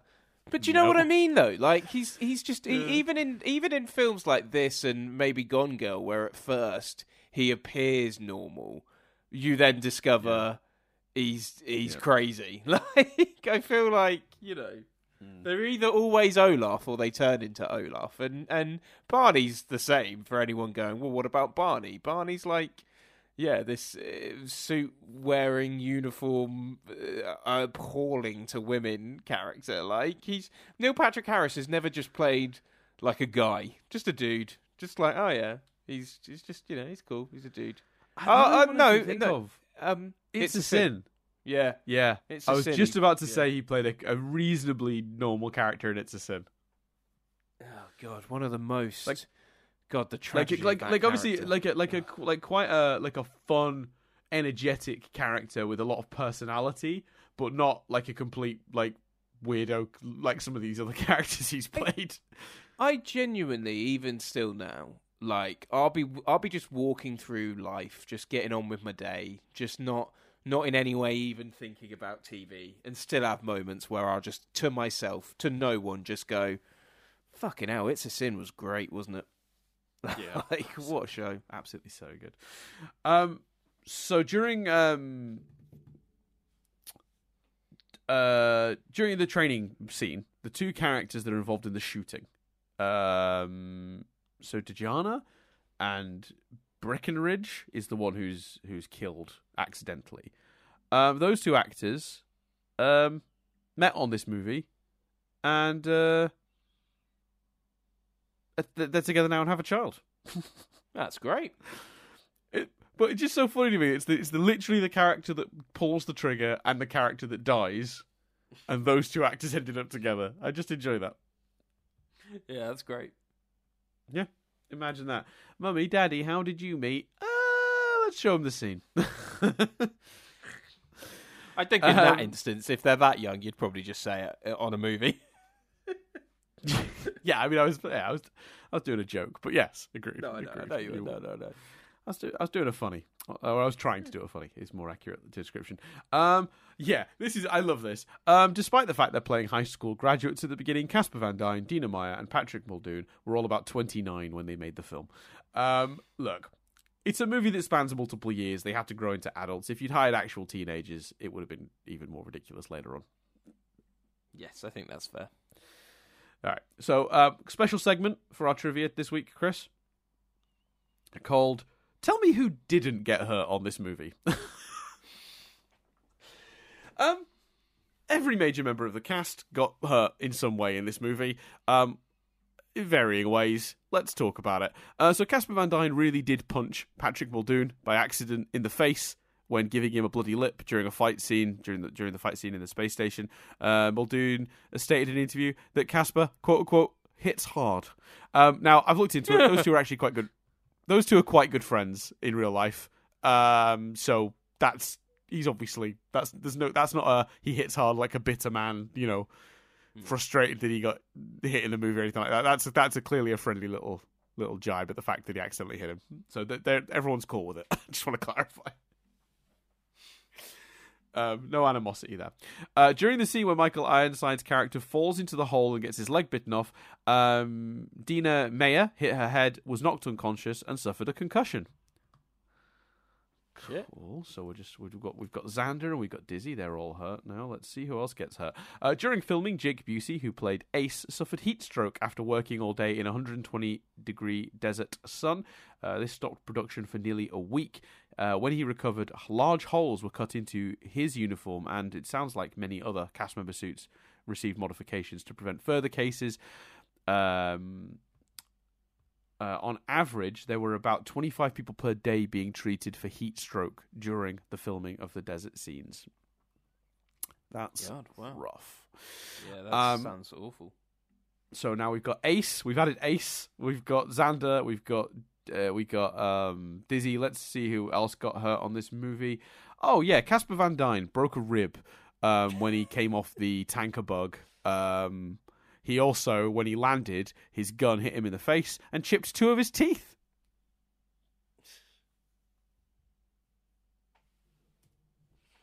Add him to the list. Add to the list.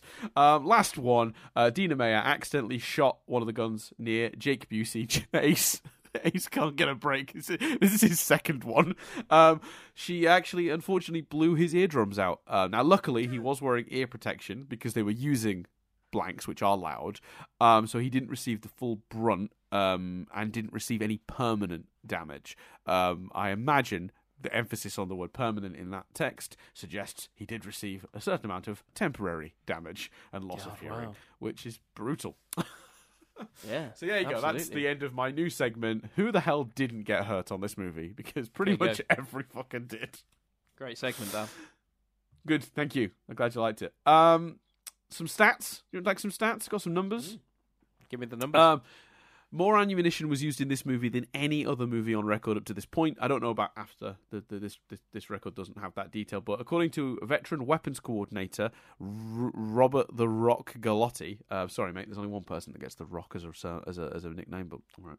Um, the crew apparently expended over three hundred thousand blanks during filming, which was an absolute record at least at the time. Um, the film had about one thousand four hundred extras which is bonkers. And so many extras. Um, 17 gallons of fake blood, also insane. Um, and uh, 256 characters die on screen in the movie, which is approximately 96 more than the number of glasses Daniel Radcliffe went through during the course of the Harry Potter movies. I couldn't keep a straight face. I'm so sorry. you also, I don't believe, did it last week. Yeah, I probably forgot it. I, I, look, I'm just doing it when I feel like it now. I'll just do it when yeah, I feel no, like that was good. And- and- that was a very good way of doing it. That was very nicely done, I have to say. There you go. Um, so uh, the battle gear, the suits that were made for this movie, were reused a bunch, um, and have been seen in many things. Most notably, or most noticeably, you, you see people. Like it's you know every now and then you'll see a TikTok video where it's like, "Did you know that the suits from Starship Troopers were also used in?" And it's always uh, Power Rangers: The Lost Galaxy and Firefly.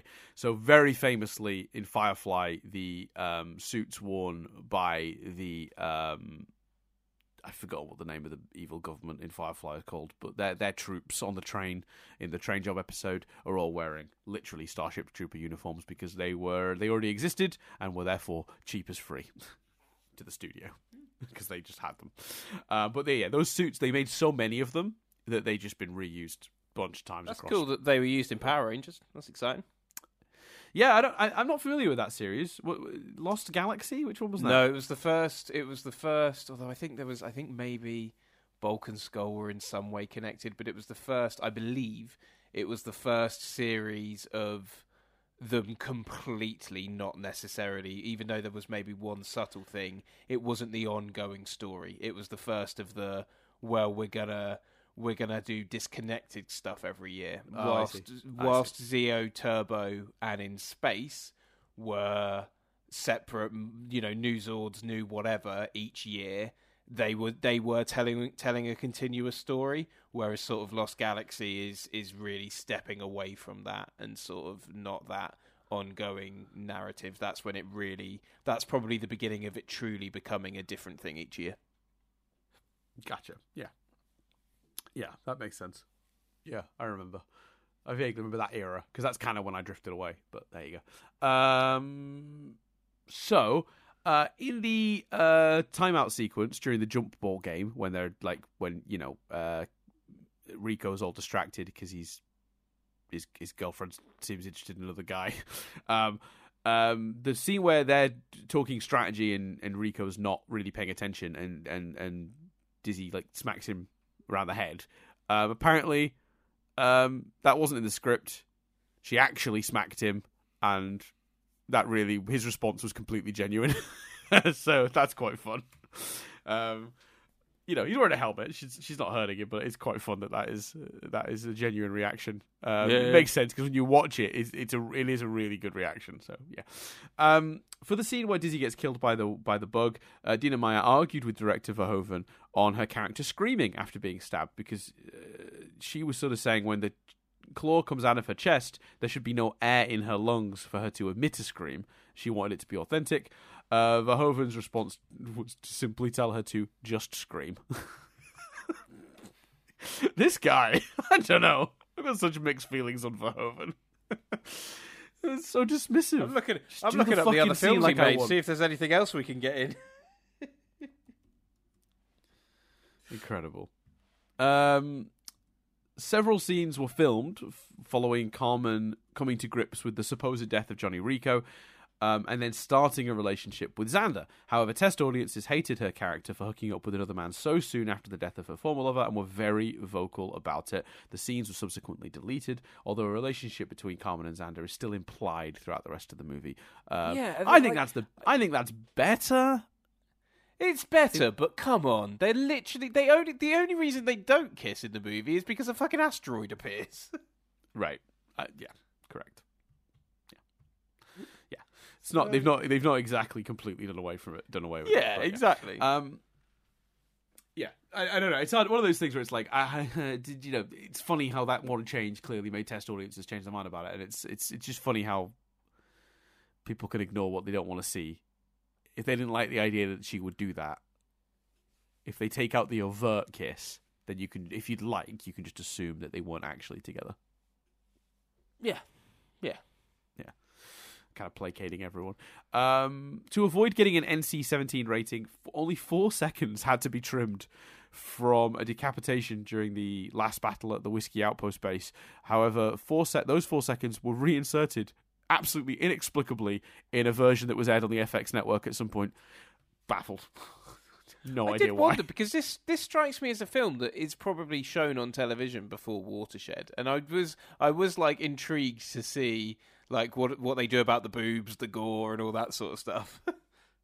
Yeah, I have no idea. Uh, I, I assume I, you, you cut around it, you, you you blur it. I don't know. I have no idea. Maybe it just isn't shown before Watershed because it is a very gory movie. Um, Yeah, in- true. In the UK, it is very hilariously uh, available on Disney Plus. The sequels are not because the sequels were made entirely from I think Sony's end. But this was a the first one was a d- co-production or at least through distribution. Disney distributed the movie through Touchstone Pictures and therefore had rights to it which is why it's on Disney Plus in the UK. But it is kind of hilarious that this movie is on Disney Plus. yeah, but don't forget we can. I I'd be intrigued to see if you can access it if you're not if you've not got your settings to show adult the adult content. I wonder. um, uh, yeah, no, almost certainly you can't, right? Because it's Yeah. yeah. It, yeah, yeah, I'd be sh- shocked. Apparently in the UK, I don't think this is in my trip, but apparently in the UK, the movie got a 15 rating when it came in cinemas, but they actually regretted that choice and felt it really deserved an 18. So when it came out on home video, they gave it an 18. They bumped it up. Hmm, fair enough.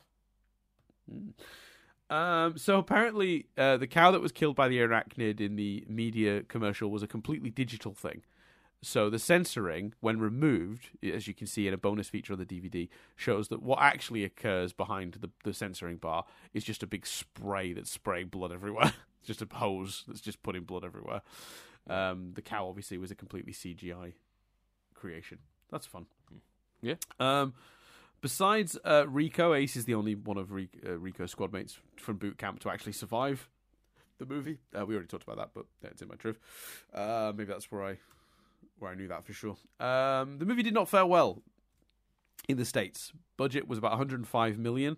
The box office, um, ah, about 121 million worldwide. Um,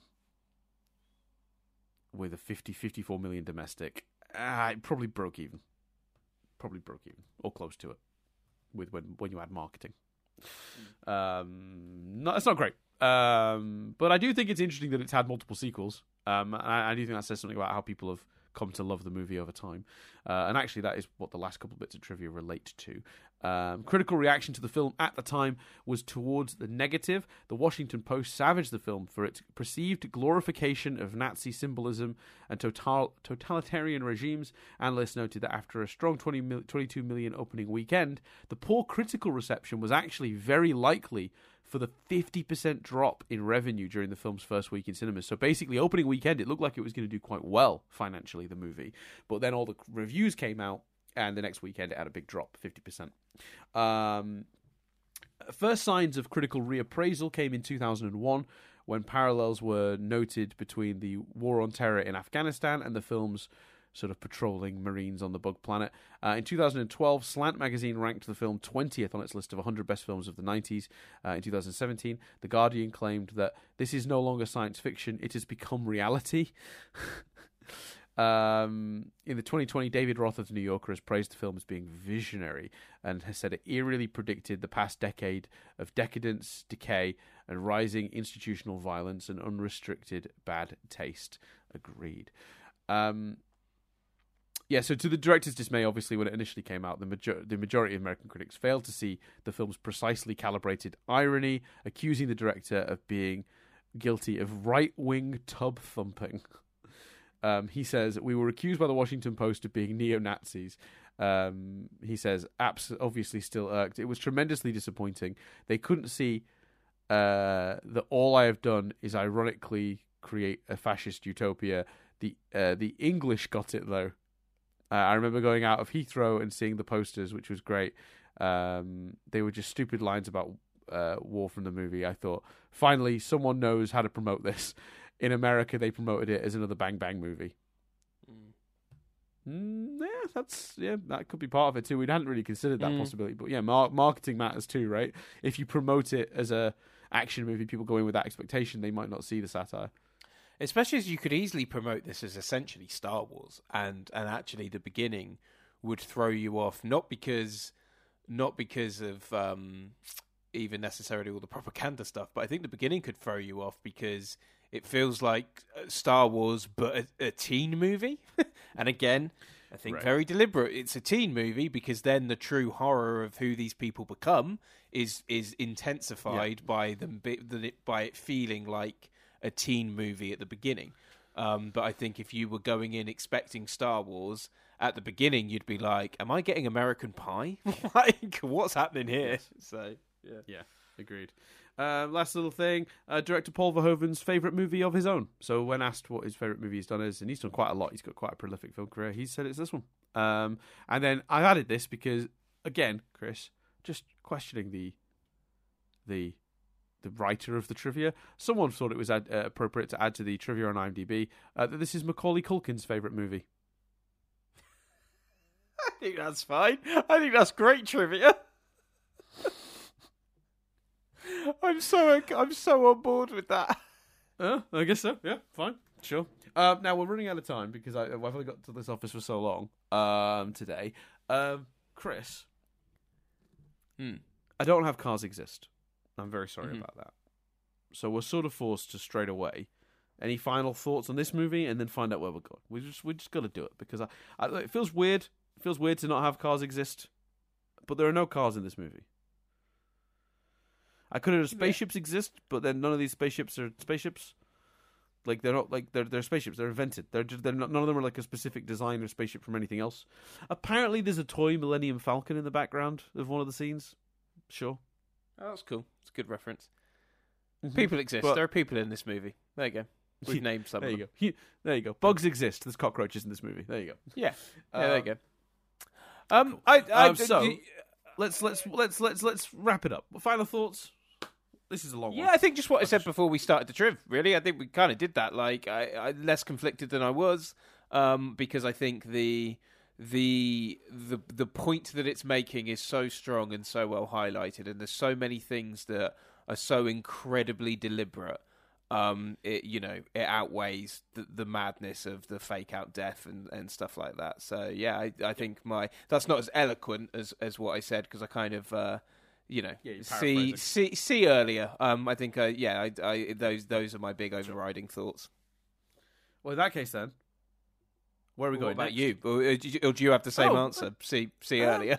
well, I, yeah, I, I, I honestly still maintain this is basically a masterpiece. I think it's, I think it's, uh, I think it's what happens when a studio stops fiddling with a, a, a, like a, director with such a clear vision. I don't I hate calling someone a visionary but like in many ways Verhoeven is. Like for all of his faults seemingly as a person he's clearly a lunatic. Um mm. you know he's worked on many a stressful set and you know he's done some weird shit. Um and I'm sure you know if it came out tomorrow that he was some sort of like monster I, would be like yeah maybe I guess. Like it doesn't do you know what I mean? Like he, he he's probably a very nice guy but like there's all I, you know neither neither answer would surprise me with him.